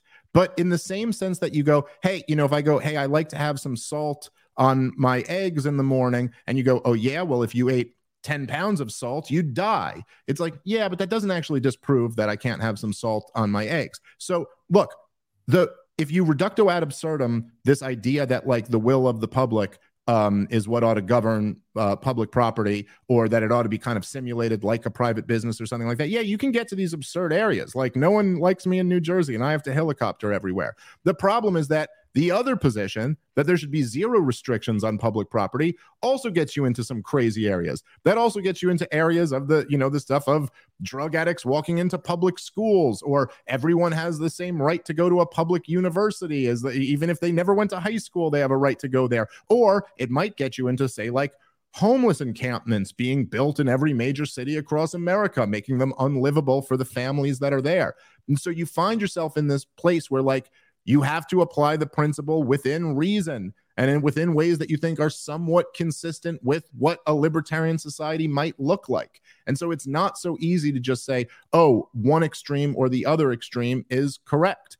Um, and when you talk about just like, oh, someone's doing like a non aggressive activity, I mean, I get your point. And in spirit, I want to be with you. Look, I dude, I don't want the government doing nothing to nobody. Like, I don't want the government to exist at all. However, like someone technically like you know just go again just like going and doing drugs in a playground is a non-violent non-aggressive activity but if it was a private playground you know for a, for a fact that shit wouldn't be tolerated and that person would be asked to leave and so when it's a public playground i have no problem saying like hey we're going to ask you to leave that doesn't mean this gets caricatured by libertarians all the time. That Dave's advocating calling the cops on homeless people, or I want them to have the shit beaten out of them, or something like that. I'm just saying, no, I think that like the passed out junkie in the kids' playground, which by the way is happening. I'm not like speaking of some theoretical, I'm speaking of like an actual crisis that's going on in the country right now. And yes, I have no problem with that person being forced to leave. Um, now, I, I don't know exactly how we're like pulling this back into the the transgender conversation, but within public property, there's no. I, I don't think any libertarian, even though they mock kind of the um uh reducto absurdum of my position, none of them are actually willing to take the reducto absurdum of their position which would be that there should be zero restrictions. We all, in one way or another, agree that, like, yeah, at a certain point, there's going to have to be some because zero restrictions on any piece of Just property. Just be clear, are you talking about my position or a hypothetical position? Because I'm not well, sure how this relates to what I said. Well, because you used the reductio ab absurdum on my position, so I'm just saying. Right, but, but, my position is not the position you're re- doing reductio of, of right now. Okay, so what is it? So uh, the one I just said, which is that the restrictions should be of a kind that we are not disrupting people's pre like you're not disrupting people's non-aggressive projects. So no, but that's example, what I responded to. I, I, said that. I said like non-aggressive. It's not. Oh yeah, yeah, yeah. So okay, so maybe we're maybe misunderstanding. Okay, so so we're going to disagree a lot about the homeless encampment, homeless people cases in general. I, I don't think that's going to be a productive discussion. Okay. But I do want to register that I just very strongly disagree on that. But we do agree that, for example, that the answer is neither Dave has to leave by helicopter, nor is the answer that uh, if some kids are you're doing a, a, a, normal reading with some kindergarten teacher in the library and somebody comes over and takes a shit in front of the kids. Neither of us think that that's like the right that, that that's the right position either. Um, i would say that they are disrupting a non-aggressive project which is the store the story time the normal library uses of that property yeah now, but, uh, right. how that's going to get cashed out extraordinarily complicated, very vague thing. But that's the point is that it's it's, it's very arbitrary. This is the point, and I'm agreeing with you. By the way, I'm not disagreeing. But no, when you yeah. just say they're disrupting the non-aggressive activity, like you could also yeah. very easily make the case that homeless people shooting up and shitting on the streets are disrupting the non-aggressive yeah. activity of someone walking their daughter to the store. So right, then, so then this becomes now we're just negotiating. We're no, not no, in pure libertarian principles. That neither of us are accepting the Hoppian position position, as far as I'm reading you. No, nor because that's definitely not the Hoppian. no, this is the Hoppian position. No, the Hoppian position is that it's majority taxpayer will, is my understanding. No, he doesn't argue that for anything. He's saying that, like, look, if it's against the, the his position is that there, you ultimately ought to kind of simulate like what we know this would be like in a private situation, and that if it's uh, uh, if it's violating the majority's will, that this isn't something that libertarians ought to champion, and that it's completely consistent with libertarianism to have restrictions. In other words, in an anarcho-capitalist society, you could have as many re- immigration restrictions as you wanted to have have. And what his actual argument is is that the solution would be something closer to a sponsorship program or radical decentralization in in immigration. So no, it's not. Yeah, I, I don't think. I, I I mean I think that's it's absurd to think that you would have anything other than pretty unrestrained open borders in an anarchist situation, given that observably people very much want immigrants to work for them very much want to give them housing etc look I, I, remember arguing with um I, so i was arguing with one of the mises caucus guys like people in my camp uh, uh-huh. of this libertarian world who's an open borders guy. And we were having a, yeah. a discussion about this. And i said to him at one point i floated out he had worked on i think a family farm and they had had immigrants who were like w- working on the farm. And i said well what about this hoppian uh, uh, position where he basically says you have to sponsor the immigrant. You have to take full financial responsibility for them. You have to you know like you have to pay for their you, you can't like none of their costs like can why, be though? well well let me just finish this. So he was saying none of their costs can be imposed on the taxpayer. They, they can't go to an emergency room for health care they can't send their kid to public school and impose their costs on the, the taxpayer. You have to take full financial responsibility for them but you can then invite them here and his response to me was, Yeah, but if that was the case, we never could have financially afforded it. It wouldn't have been financially viable. And the point is, exactly. So you can claim you're inviting them, but you're only really like okay, you can claim that would... the market demonstrates that you'll invite them, but the truth is the market's only demonstrating that when so much of the costs are passed on to the taxpayer. So why that's the Hoppian would, position. Why on earth would you have to sponsor them be anything like what you would expect in market anarchy. That's very strange to me. It's I mean, not also, perfect. Say, Look, none of this say these perfect. same things about if you want to move. People move across town all the time because they want to send their kids to a better public school, sure. right? And you don't it like does does someone have to sponsor you if you want to send if you want to move across town to send right. your kids to Listen, a better public school? That's very strange. Yeah, but like, why not... would we think that a that a market would have to that a market would require people sponsoring other human beings. A market wouldn't moving. require that. A market wouldn't require that. We're talking about within the context where a government does exist and what would be a preferable simulation that would be somewhat closer to the market. So listen, none of this is perfect, but the truth is that if you have someone in a community, right? The point is that the, the taxpayers who are forced to pay their higher premiums in healthcare because emergency rooms aren't allowed to turn people away or have been mm. paying property taxes for the last last 20 years and are now all of a sudden someone just moves in and gets to send all of their kids to those schools, they have no say in this. Okay. And so the person inviting them is not just inviting them, they're also inviting them on behalf of all these other people. Now, the difference between that and someone who just moved across town is that at least in theory, these people have also been within this like legal jurisdiction society for a long time, and quite possibly have been paying in for uh, many, many well, years. not in that case. None of it's schools perfect, are paid by dude. property taxes, so they they almost by definition would not have been paying into the the relevant schools, right? Well, no, I mean, like there, it, it, depends on where you are or what jurisdiction I suppose that you're in. But like in my jurisdiction, like there's kind of like property taxes are basically shared around through all yeah. of these these towns but regardless if, even if you're saying moving states like it's just a slightly different situation but no look in the, the, the only perfect answer here at which Hoppe would agree with which i would agree with which i bet you would agree with is an anarchist society like that's that's the yep. only way you're going to have a perfect answer here and once you have uh, the government involved in this it, it's murky. But the point is, it's murky your way or Hoppe's way or any other way. All of them are murky. I, it's also still murky okay. that some immigrant, like, why is it not? Like, I get the point you're making. Then the point you're making essentially is like that it's murky, and this isn't exactly what an anarchist society would be. But why the hell is it that 100,000 people just march over here and they just get to come in and immediately get access to roads and schools and hospitals and firefighters and police all right, well, I'll count the police against them. But the other the other ones are good. You know, so like why what that's also pretty damn murky. So that's the point. And in some ways, like I think a lot of the left libertarians are almost like allergic to pointing out this other side of it. But I'm I'm not allergic to pointing out the fact that you've got a point. Yeah.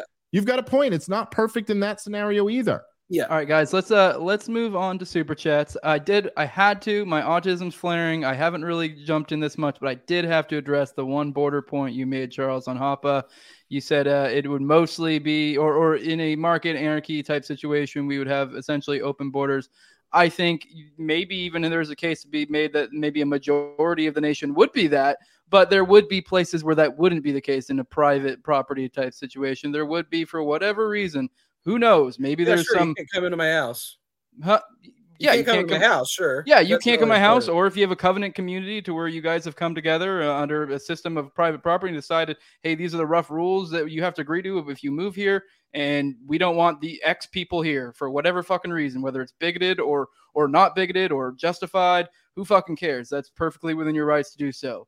So I, I so I think it's like you're kind of right, sort of. I think there'd probably be a lot of open land where a lot of immigrant workers would be welcomed, and you know, with basically almost no restrictions. But there'd be also areas.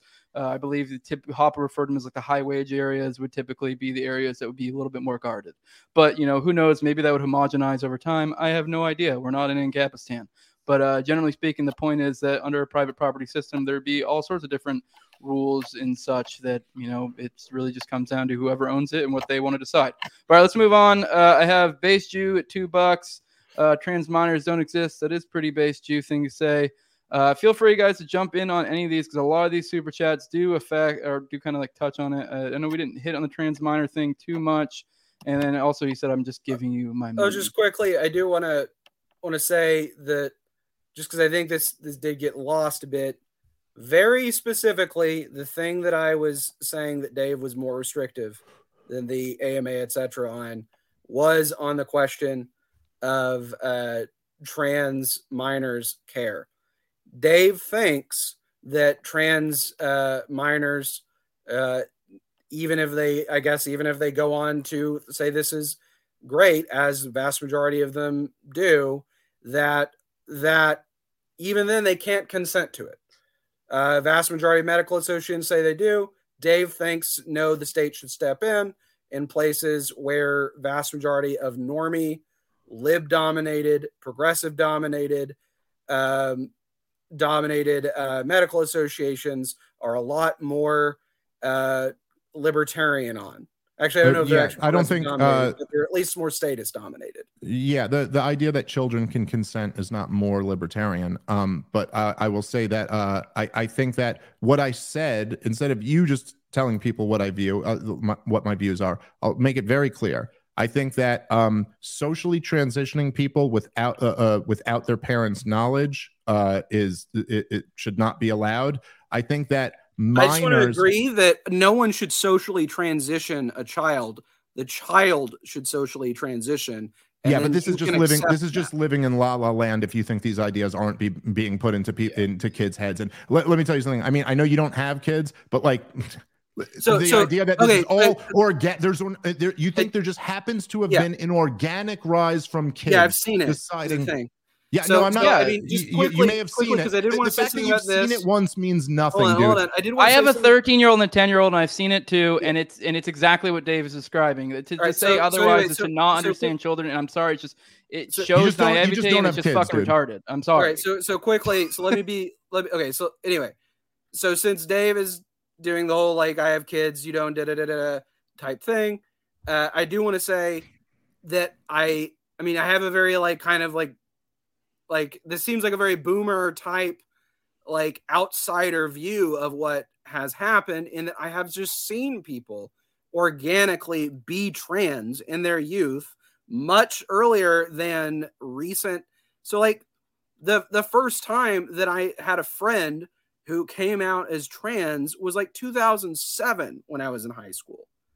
And that is obviously well before there was remotely any acceptance of trans people. And at the risk of doxing myself, I'll say this was in Oklahoma. And so this is like pretty clearly not that just this is totally lib religion that is pervading Yeah. all that makes people trans. No, people do organically know who they are in So their why youth are there so many more today than there were in 2007? because there's a greatly there was a significant uh, significant uptake in acceptance. You're begging the The- in question. That's no, it's 2007, bullshit. Trans There wasn't a people are significant. up- subject to Mari, right? No, it's dude, it's it's not. This is you're you're making this assumption. There's been a significant uptick in the acceptance. Also, there's been a significant uptick in us telling kids about these ideas. I'm not saying this has never once ever happened in the history of the world, but no, it is. This is being led from the top down, and that's what's leading to more of this. But I just want to make this clear because you kind of said what my views are. So yes, my views are that you should not be allowed to start socially transitioning a kid uh, without their parents' knowledge or against their parents' will. My view is that minors should not be allowed. It should be illegal for them,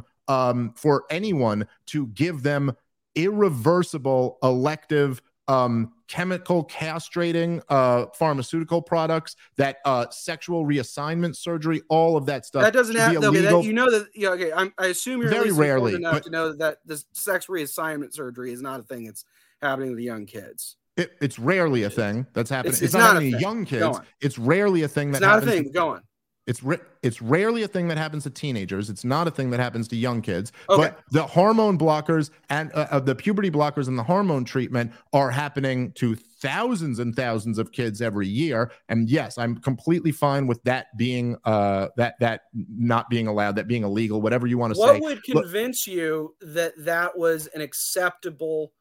Uh, well, well, yeah, I guess like what would it? What would convince you that the state should not be involved on that? Real quick, I want to jump in. I, I just have to point out, Charles, that when we were talking about the initial example of trans kids, I feel like me and Dave were probably colloquially speaking of probably kids 14 and under. I feel like it's a little bit more nuanced when you're talking about someone in like high school. Uh, Yeah. so, and, but like you then, once we immediately brought up to like TR, like fucking hormone replacement or actual sex changes, you, it's almost like you then swapped and now you are colloqu- colloquially operating under the 14 and under and like oh that never happens when it's very clearly happening in the 14 above so i just i, I don't know I, that just came no, off yeah, so- very so- so- disingenuous so to that- So I just want to be clear because there's because there is you I mean I'm sure you know that there's like a lot of people who have been led to believe that that there's bottom surgery happening to like prepubescent kids, which is clearly not happening. And I just want to make that yeah, well, uh, well, I no one made that claim. Um, no, but no, I know. Yeah, I, I yeah, I just want to make that clear. So sure. okay. so my claim here is just that the state should be at least as not involved as most mainstream medical professionals thinks that the state should not be involved. Yeah, but this is just kind of an appeal to authority. Like I, I, I don't know. I mean, I. Why I should we be less Well, libertarian than, than than those authorities? It's not le- because it's not less libertarian. Actually, um, Why? like saying because children can't consent. And so it's not less li- it's not more libertarian to say I think an 8-year-old should be allowed to have sex. That's not So more, more libertarian. libertarian, So, to no, well, say me- that children should not be able to receive any kind of medical treatment at Yeah, all? listen, it, let sorry, me just make the not, point. Is it not less it's not more listen let me just make the point that i'm making you're making this appeal to authority about why should we be more restrictive than these medical establishments these medical establishments i've hoped people have realized through the last few years are status constructs that get it wrong time and time again and by the way if you want to look throughout history anytime that governments have gone horribly wrong they're also accompanied by medical establishments that recommend really really bad things we had I just want to say I agree Hold with on, you. let I said this earlier. we had best practices on how to torture people um, over the last 20 years. Yep. And l- let's not even get into the Nazi or the commie scientists and what they were all into. The the truth is that when there's it's not a question of whether we should be more or less restrictive when we're talking about children. It's it's completely reasonable. We say that children can't have tattoos, they can't drink, they're not supposed to have sex, like all of these things. That that's not like these are far less important decisions than whether you're going to do something irreversible to yourself like this. And so I'm f- absolutely fine with Yeah, there being so- restrictions restrictions on kids. So, so I just want to be clear. Um, the specific thing I'm saying is not that we should defer to medical establishments on all things, just that on uh, if there's a case that is somewhat controversial as this is in terms of the public at large, but it is uh, not controversial at all among major medical medical establishments. And the major medical establishment opinion, is that the state should not be involved. It's a very strange position for a libertarian to, to take that we should think the state should be involved more than those major medical establishments. Right, and I'm I'm saying I don't think that's right. If if the major medical establishments were okay with um parents raping their children, and then I said like no, actually I think that should be uh illegal and the state should step Yeah, in I as long as we I- have a state. yeah, yeah, so but agree. would you This- agree with that? is- The argument is oh, but you're saying we should be less libertarian. This is such a weird position for a libertarian to be arguing So- that the state do should do more agree than the medical establishment says. You agree that all th- other things Yeah, but I just- equal, but the point is I just- talking about say we're not talking about trans kids, say we're talking about just normal medical procedures that are not trans related. Fine, That- but that- what you're dodging right there, what you're dodging is that I just kind of wrecked the logic that you're trying to like put up here. That somehow it's less libertarian if you ever think the state should be more restrictive than the medical establishment says. Do you? I'm saying that I that is a very child abuse strong should be reason illegal. to think that that's a problem, right? I'm sa- I'm not saying that that so si- similar to what you're saying earlier, that I'm not saying that this is never the case, but it's a very good heuristic that you should at least think the state should be involved less in those cases. Now, not to say there's never a case where that's where that's where it doesn't go the other way, but at least the the burden of proof would be that it, you're really making a strong claim if you think that the state should be involved more than the very statist medical establishment things. Well, you're amend you're amending what you previously said now so that it doesn't contradict like the point that I made. But like But I don't know if I'm making a very the point that you're making. no. Sorry, well, the, the older, the, the the previous point you were making. No, what you originally said didn't contradict the point I was making. But if you're going to change it to that, that I have to make a strong case, it's like, I don't know. I don't think the medical establishment is any type of barometer. I mean, 10 years ago, the medical establishment wouldn't have supported this. 20 years ago, they would have laughed you out of the room if you had mentioned this. I don't think there's any reason to think that what the medical establishment is saying right now is some type of gospel. And yes, I think child abuse That- should be illegal. false, by the way. But go on. Okay. I think child abuse should be illegal and I have no problem with anyone agree with that. any anybody who is in a position to that where they can stop it, where they have the might to stop it. I'm fine with them doing that. And yeah, yes, so, I consider you allowing children I that it- consider I consider allowing children to make elective, irreversible decisions before the age of consent um, to be a form of child abuse. So so you but you do so like what specifically do you think uh is this irreversible decision that, that you should be able to that to that you should not allow them to be able to make? um, uh, puberty blockers, hormone treatment during puberty, and anything like that. Okay. Um what would change your mind on that? Like what could possibly change your mind and to see to think this is actually like uh something that is that it makes sense to see as a like informed uh, actual choice by the child of a kind that we should go should abide by, like any other medical choice. Um, I, I, like what would change your mind in principle, even in, if you think it's crazy to think this would ever be shown? Um, I, I don't know. It's an interesting question. What would change my mind to think that a child is capable of making a permanent, irreversible uh, decision? I I don't know. Maybe if we had the I mean, ability to time travel and they could go back in time okay, and change so, that decision. So what about just the fact, like the la- the overall overarching over sorry, overwhelming lack of regret from people who actually transition.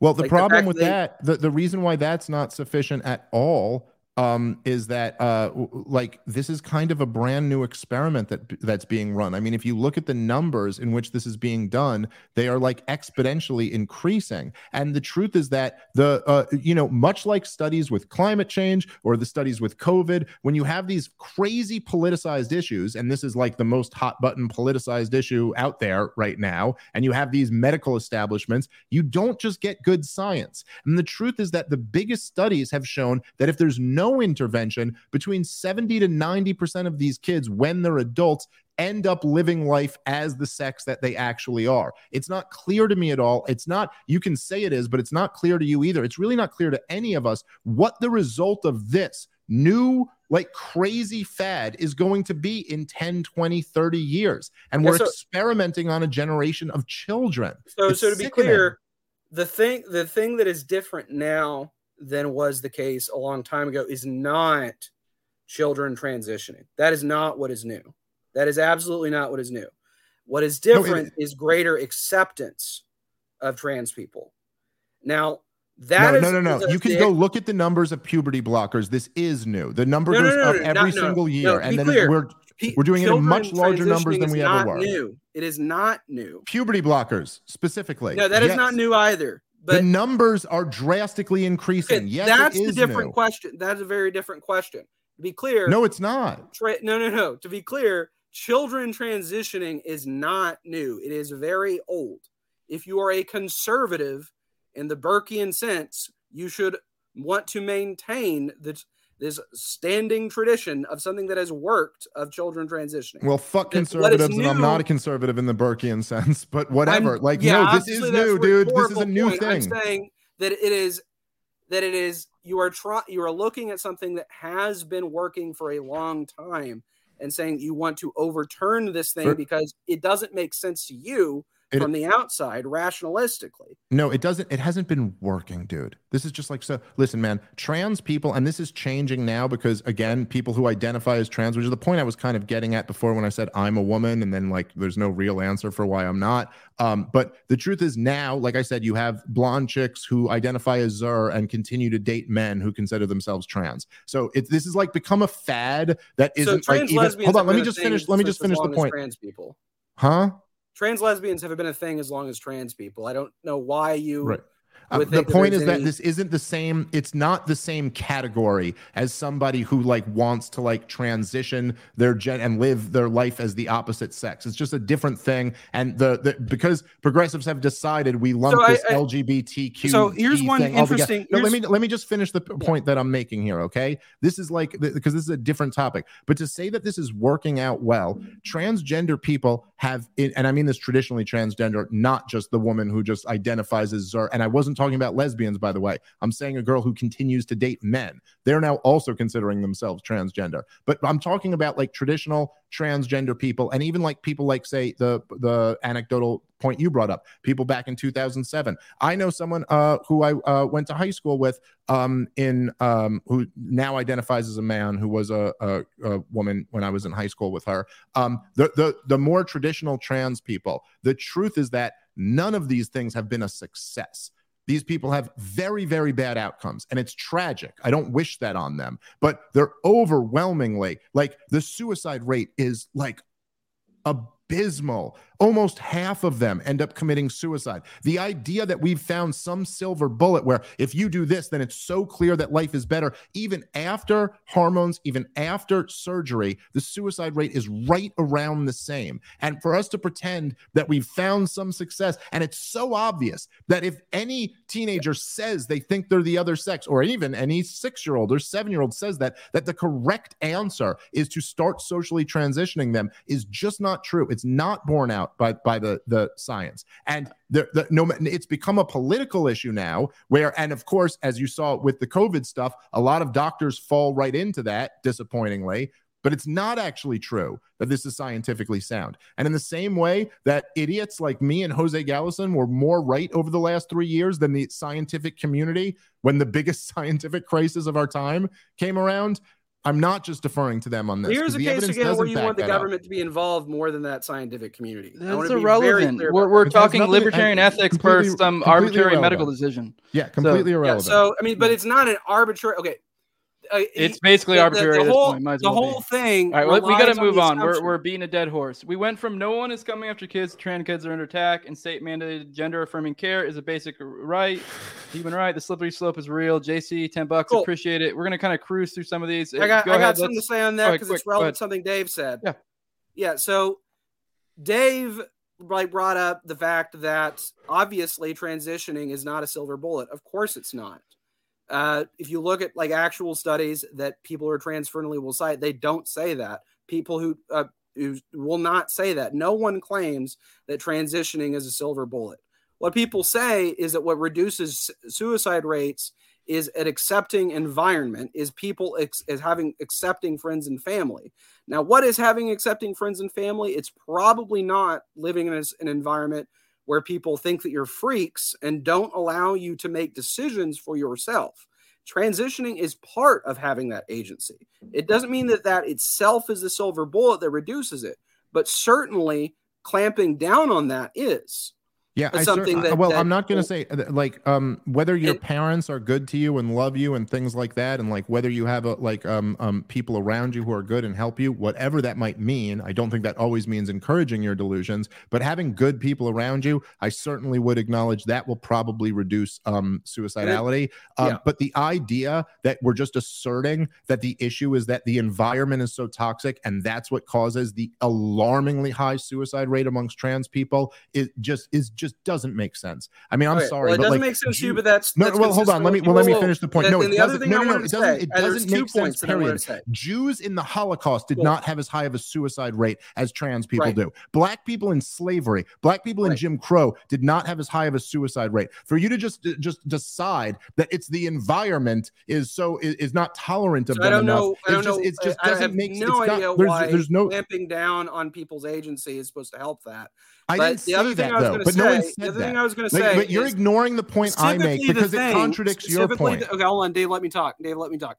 So specifically, the thing that uh, so if you are worried about people making hasty decisions about transitioning, specifically the thing that seems to cut down the most on regret uh, that from that like actual regret from feeling like you made a hasty decision, which does happen. It's extremely rare, much rarer than I than you seem to think it is, but it does happen. And what is the thing that seems to cut down on that the most is people seeing the beginnings of uh, this of seeing themselves as trans, not as therefore I must binary be the other gender, but thinking is a time for gender exploration where I will see if I am instead non-binary or something like that.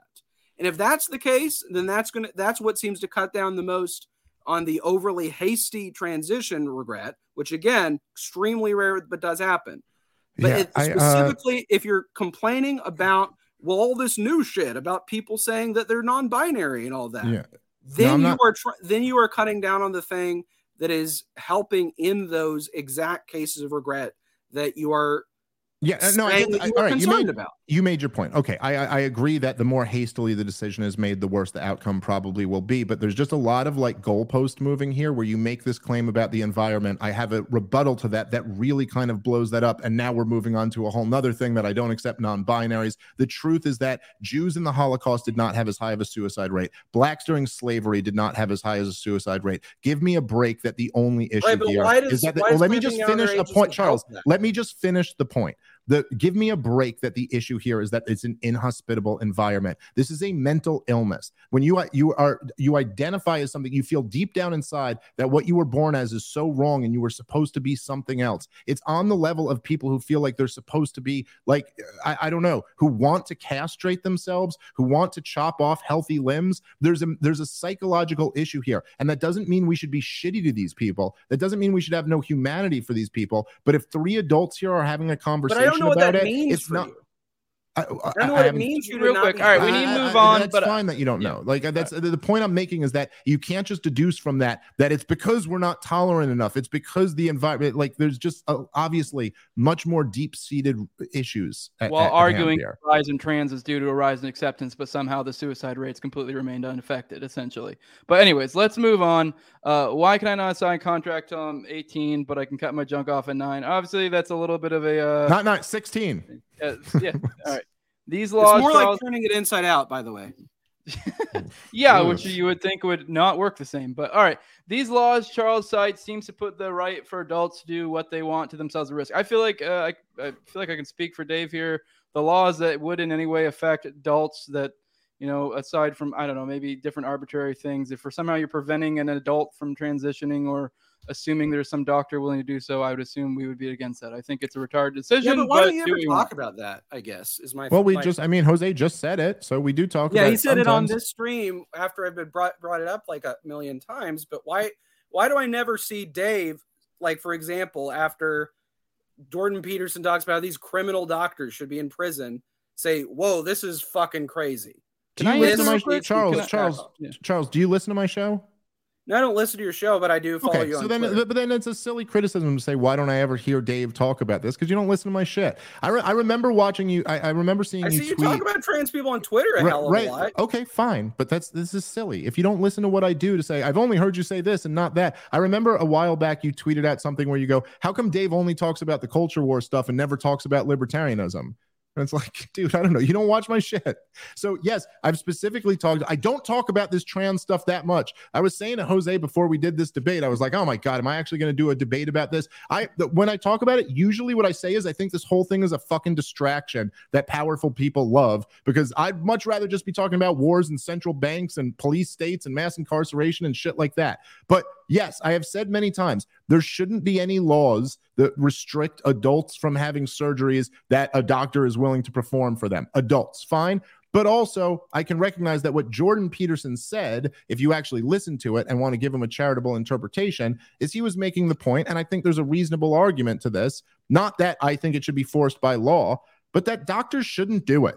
And that, in the same sense, that like if you were to go and say, like, hey, I identify as a person without legs, and I just I've, I've always known I'm a person without legs and I want to be a person without legs. And the doctor just went, cool, no So problem. Your 50 of these G's. criminal 50 doctors Gs. should be held accountable. Yes, he explained this in detail. And yes, yes, that is exactly what he meant. He explained it in detail. Okay. And what he said is that he goes, in a sense, he said it's not illegal. And I'm not even necessarily saying it should be illegal, but all of the greatest atrocities throughout human history were not necessarily illegal. And in a sense, a doctor being willing to cut off completely healthy limbs for elective reasons is in some uh, like sense uh, like criminal. And I'm not saying it should be illegal, but I would be like com- i would completely understand if doctors in like a better society were like yeah we're not cutting off healthy limbs. Like we don't just do elective surgeries like this for no legitimate reason. So that Okay, was kind of the so- point he was making. And by the way i've made the point that you're criticizing me for not making. It's just you don't listen to my shit. And so then for you to say i've never heard you say this just isn't a fair criticism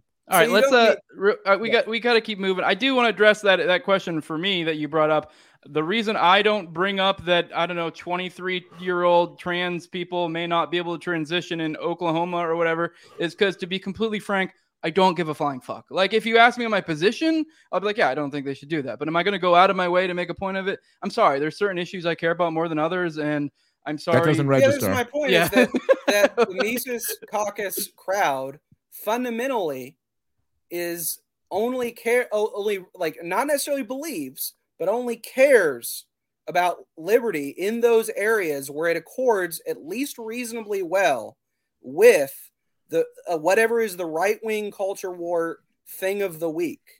This is It- it, again. It sounds like it you doesn't discussing. matter if right, right. It sounds like you appeal to the discussing. It sounds. It sounds like you discussing my opinion and then admitting that you don't listen to my show. If you think that the Mises Caucus crowd doesn't care about wars and Austrian economics and central banking and that all of go this against stuff, the right wing the, the right wing uh, culture war stuff.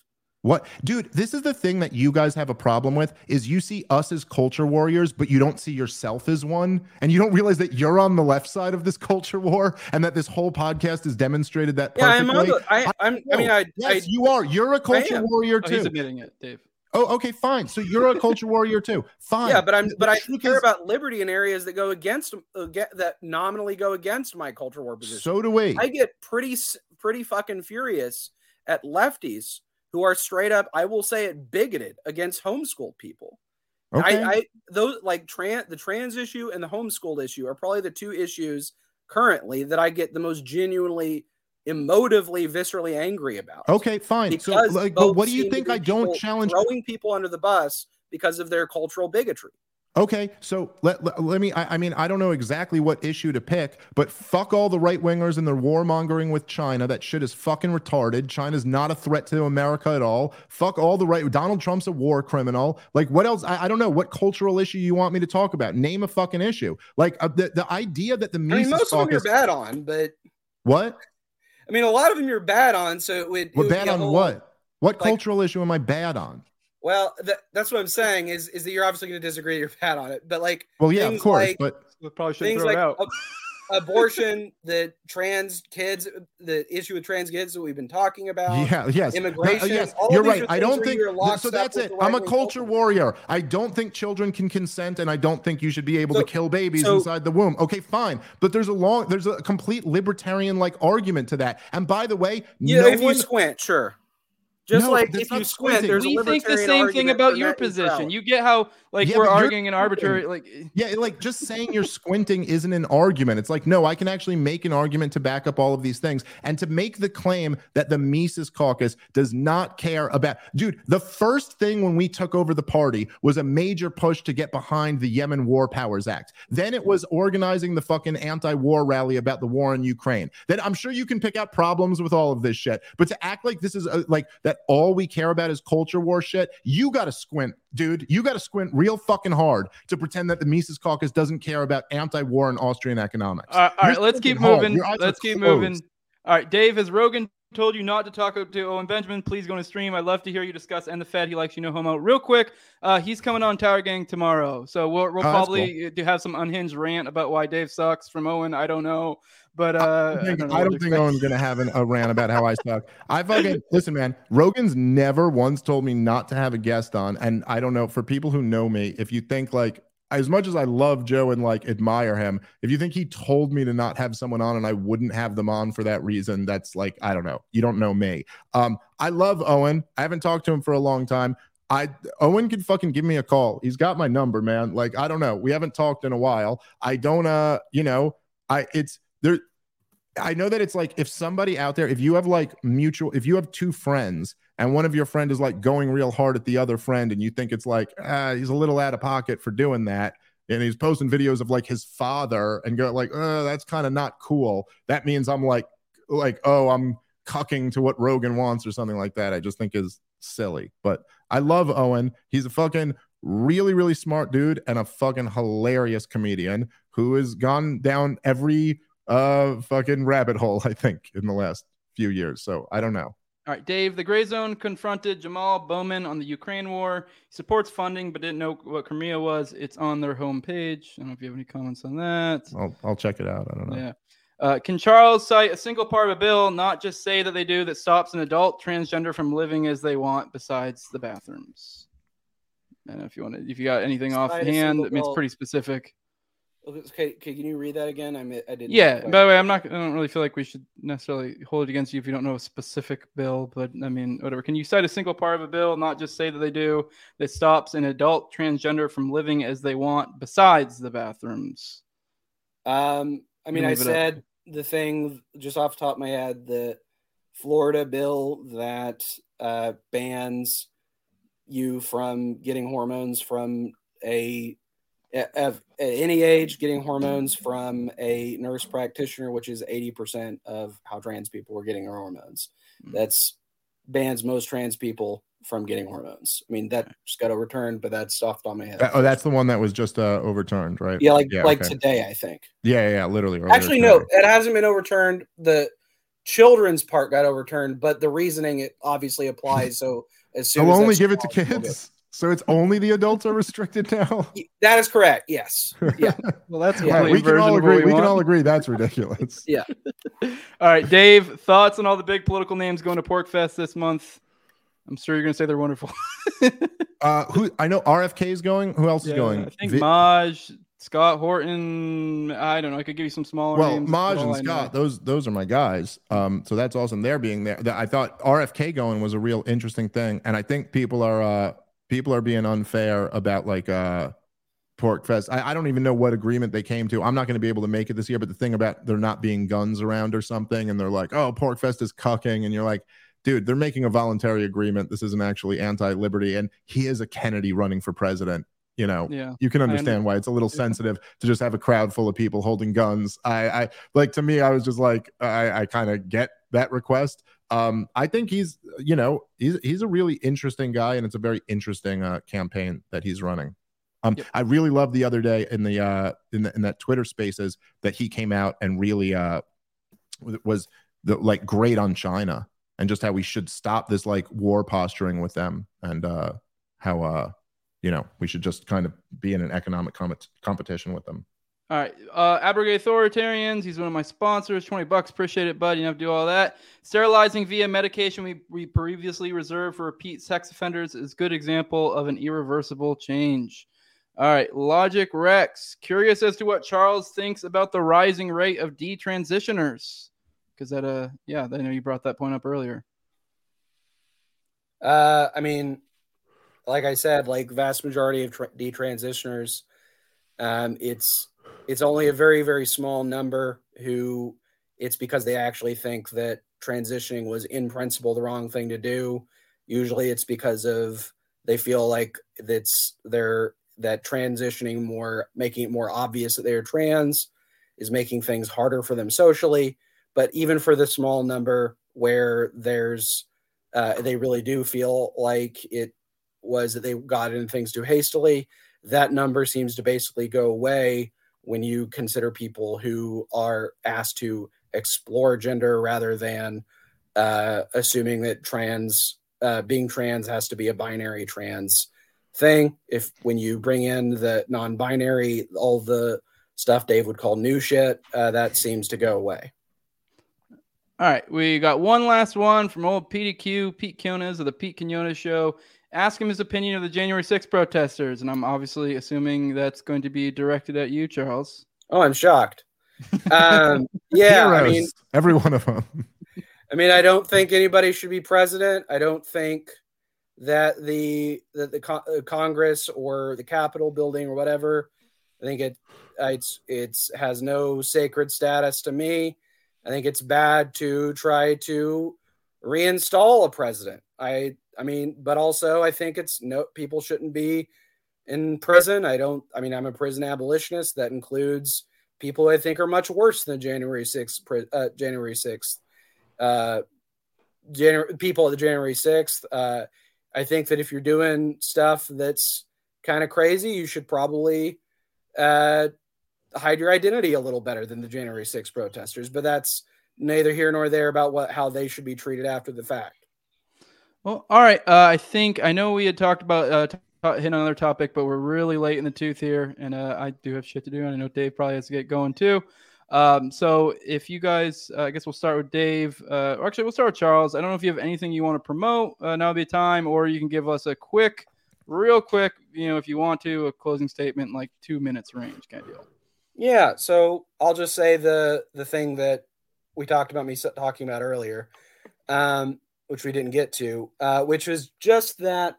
I mean, I think this whole thing is kind of a microcosm of what uh, radical critics of the Mises Caucus have in mind, because it's not just the Prague Caucus and all that. It's plenty of people who are radical libertarians are upset about um, whether whether you want to say there's a libertarian argument for it. Uh, people like Dave taking the the position the government should be involved more than the standard libertarian position on immigration, on abortion, on trans on trans related issues. Um, just down the line, if there's at all an argument about whether that this could be uh, you could you could change the standard libertarian view on, and there's a way to make it more statist than more state involvement in a right wing way. That's the way that a lot of the people go, and it's not clear.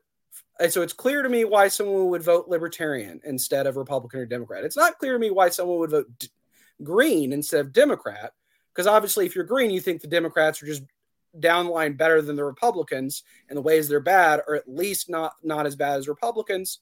Not clear to me why the Mises Caucus version of libertarianism, why that doesn't start to look similar uh, for the Republicans. Not saying that you are Republicans, that's stupid. I agree. But it's not clear why it's not just a, a slight, uh, why, why there's a similar thing that doesn't hold.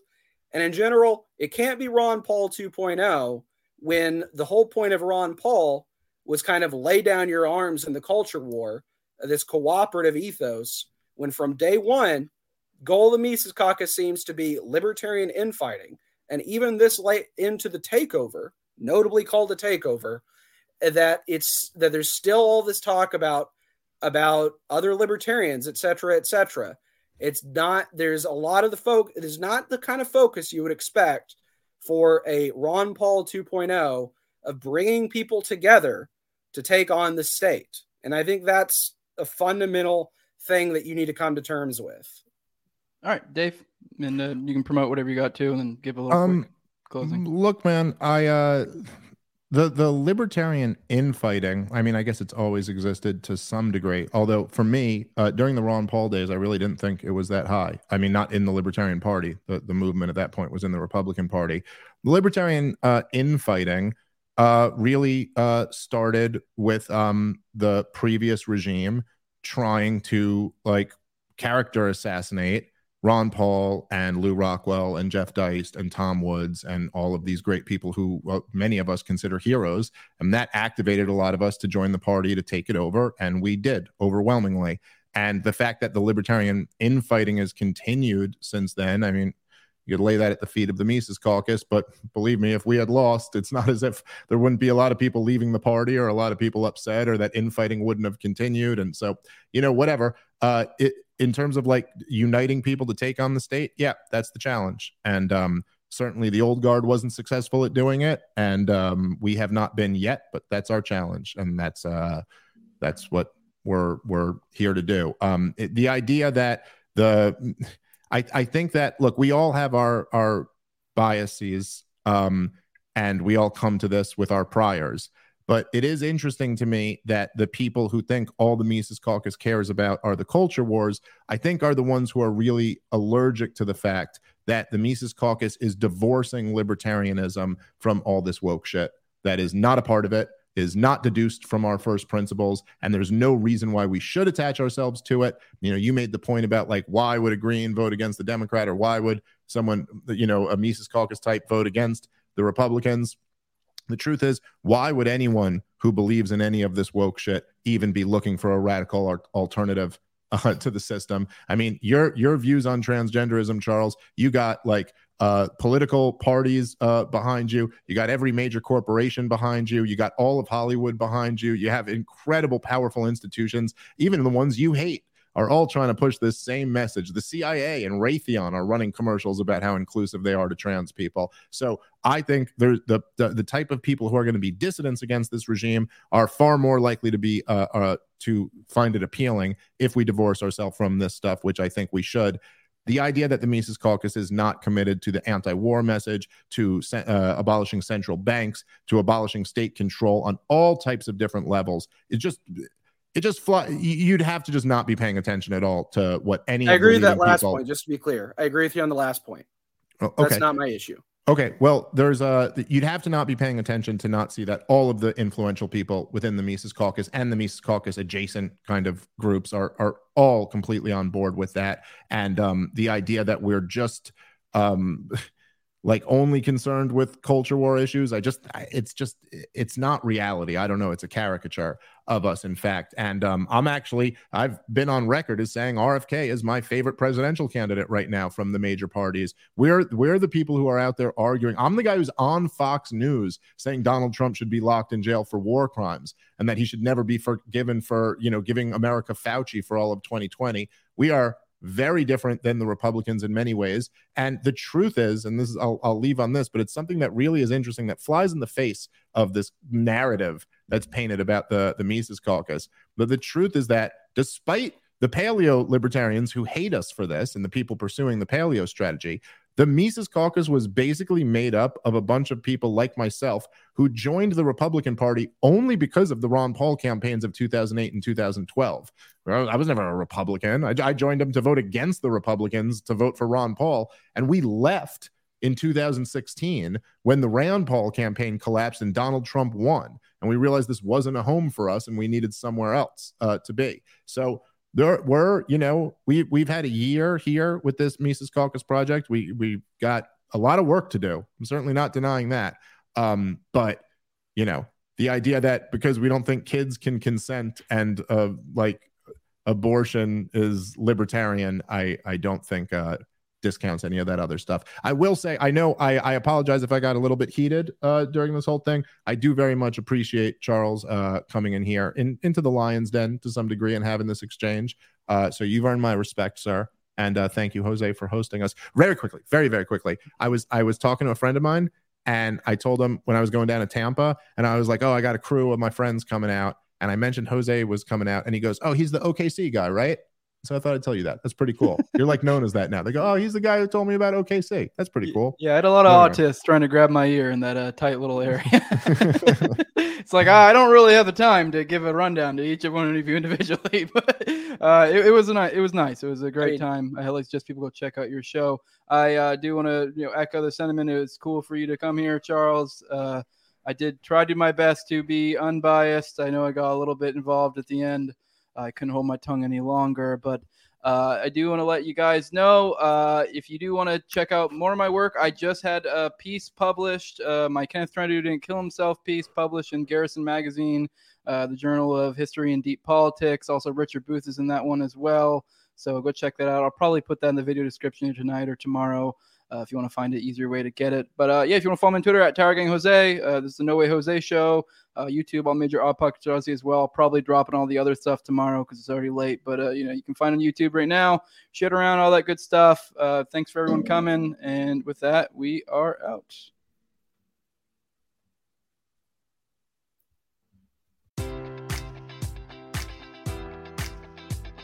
Enjoy all your favorite sports like never before at BetMGM. Sign up using code Buckeye and receive up to $1,500 back in bonus bets if you don't win your first bet. When you register with BetMGM, you'll get instant access to a variety of parlay selection features, live betting options, and the best daily promotions in the business. And with BetMGM at your fingertips, every play and every game matters more than ever. Place your money line prop, or parlay bets with the king of sportsbooks today. Sign up using code Buckeye and receive up to $1,500 back in bonus bets if you don't win your first bet.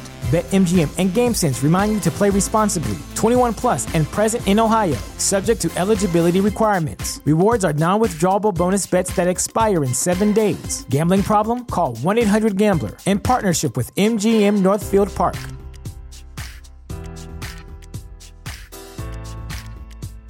Mother's Day is almost here, and you can get her the most beautiful time tested gift around a watch she can wear every day for movement. Whether mom's into classic dress watches, rare and refined ceramics, or tried and true bestsellers, Movement has something she'll love. And right now, you can save big on the best Mother's Day gift ever with up to 50% off site wide during Movement's Mother's Day sale at MVMT.com. Again, that's up to 50% off at MVMT.com.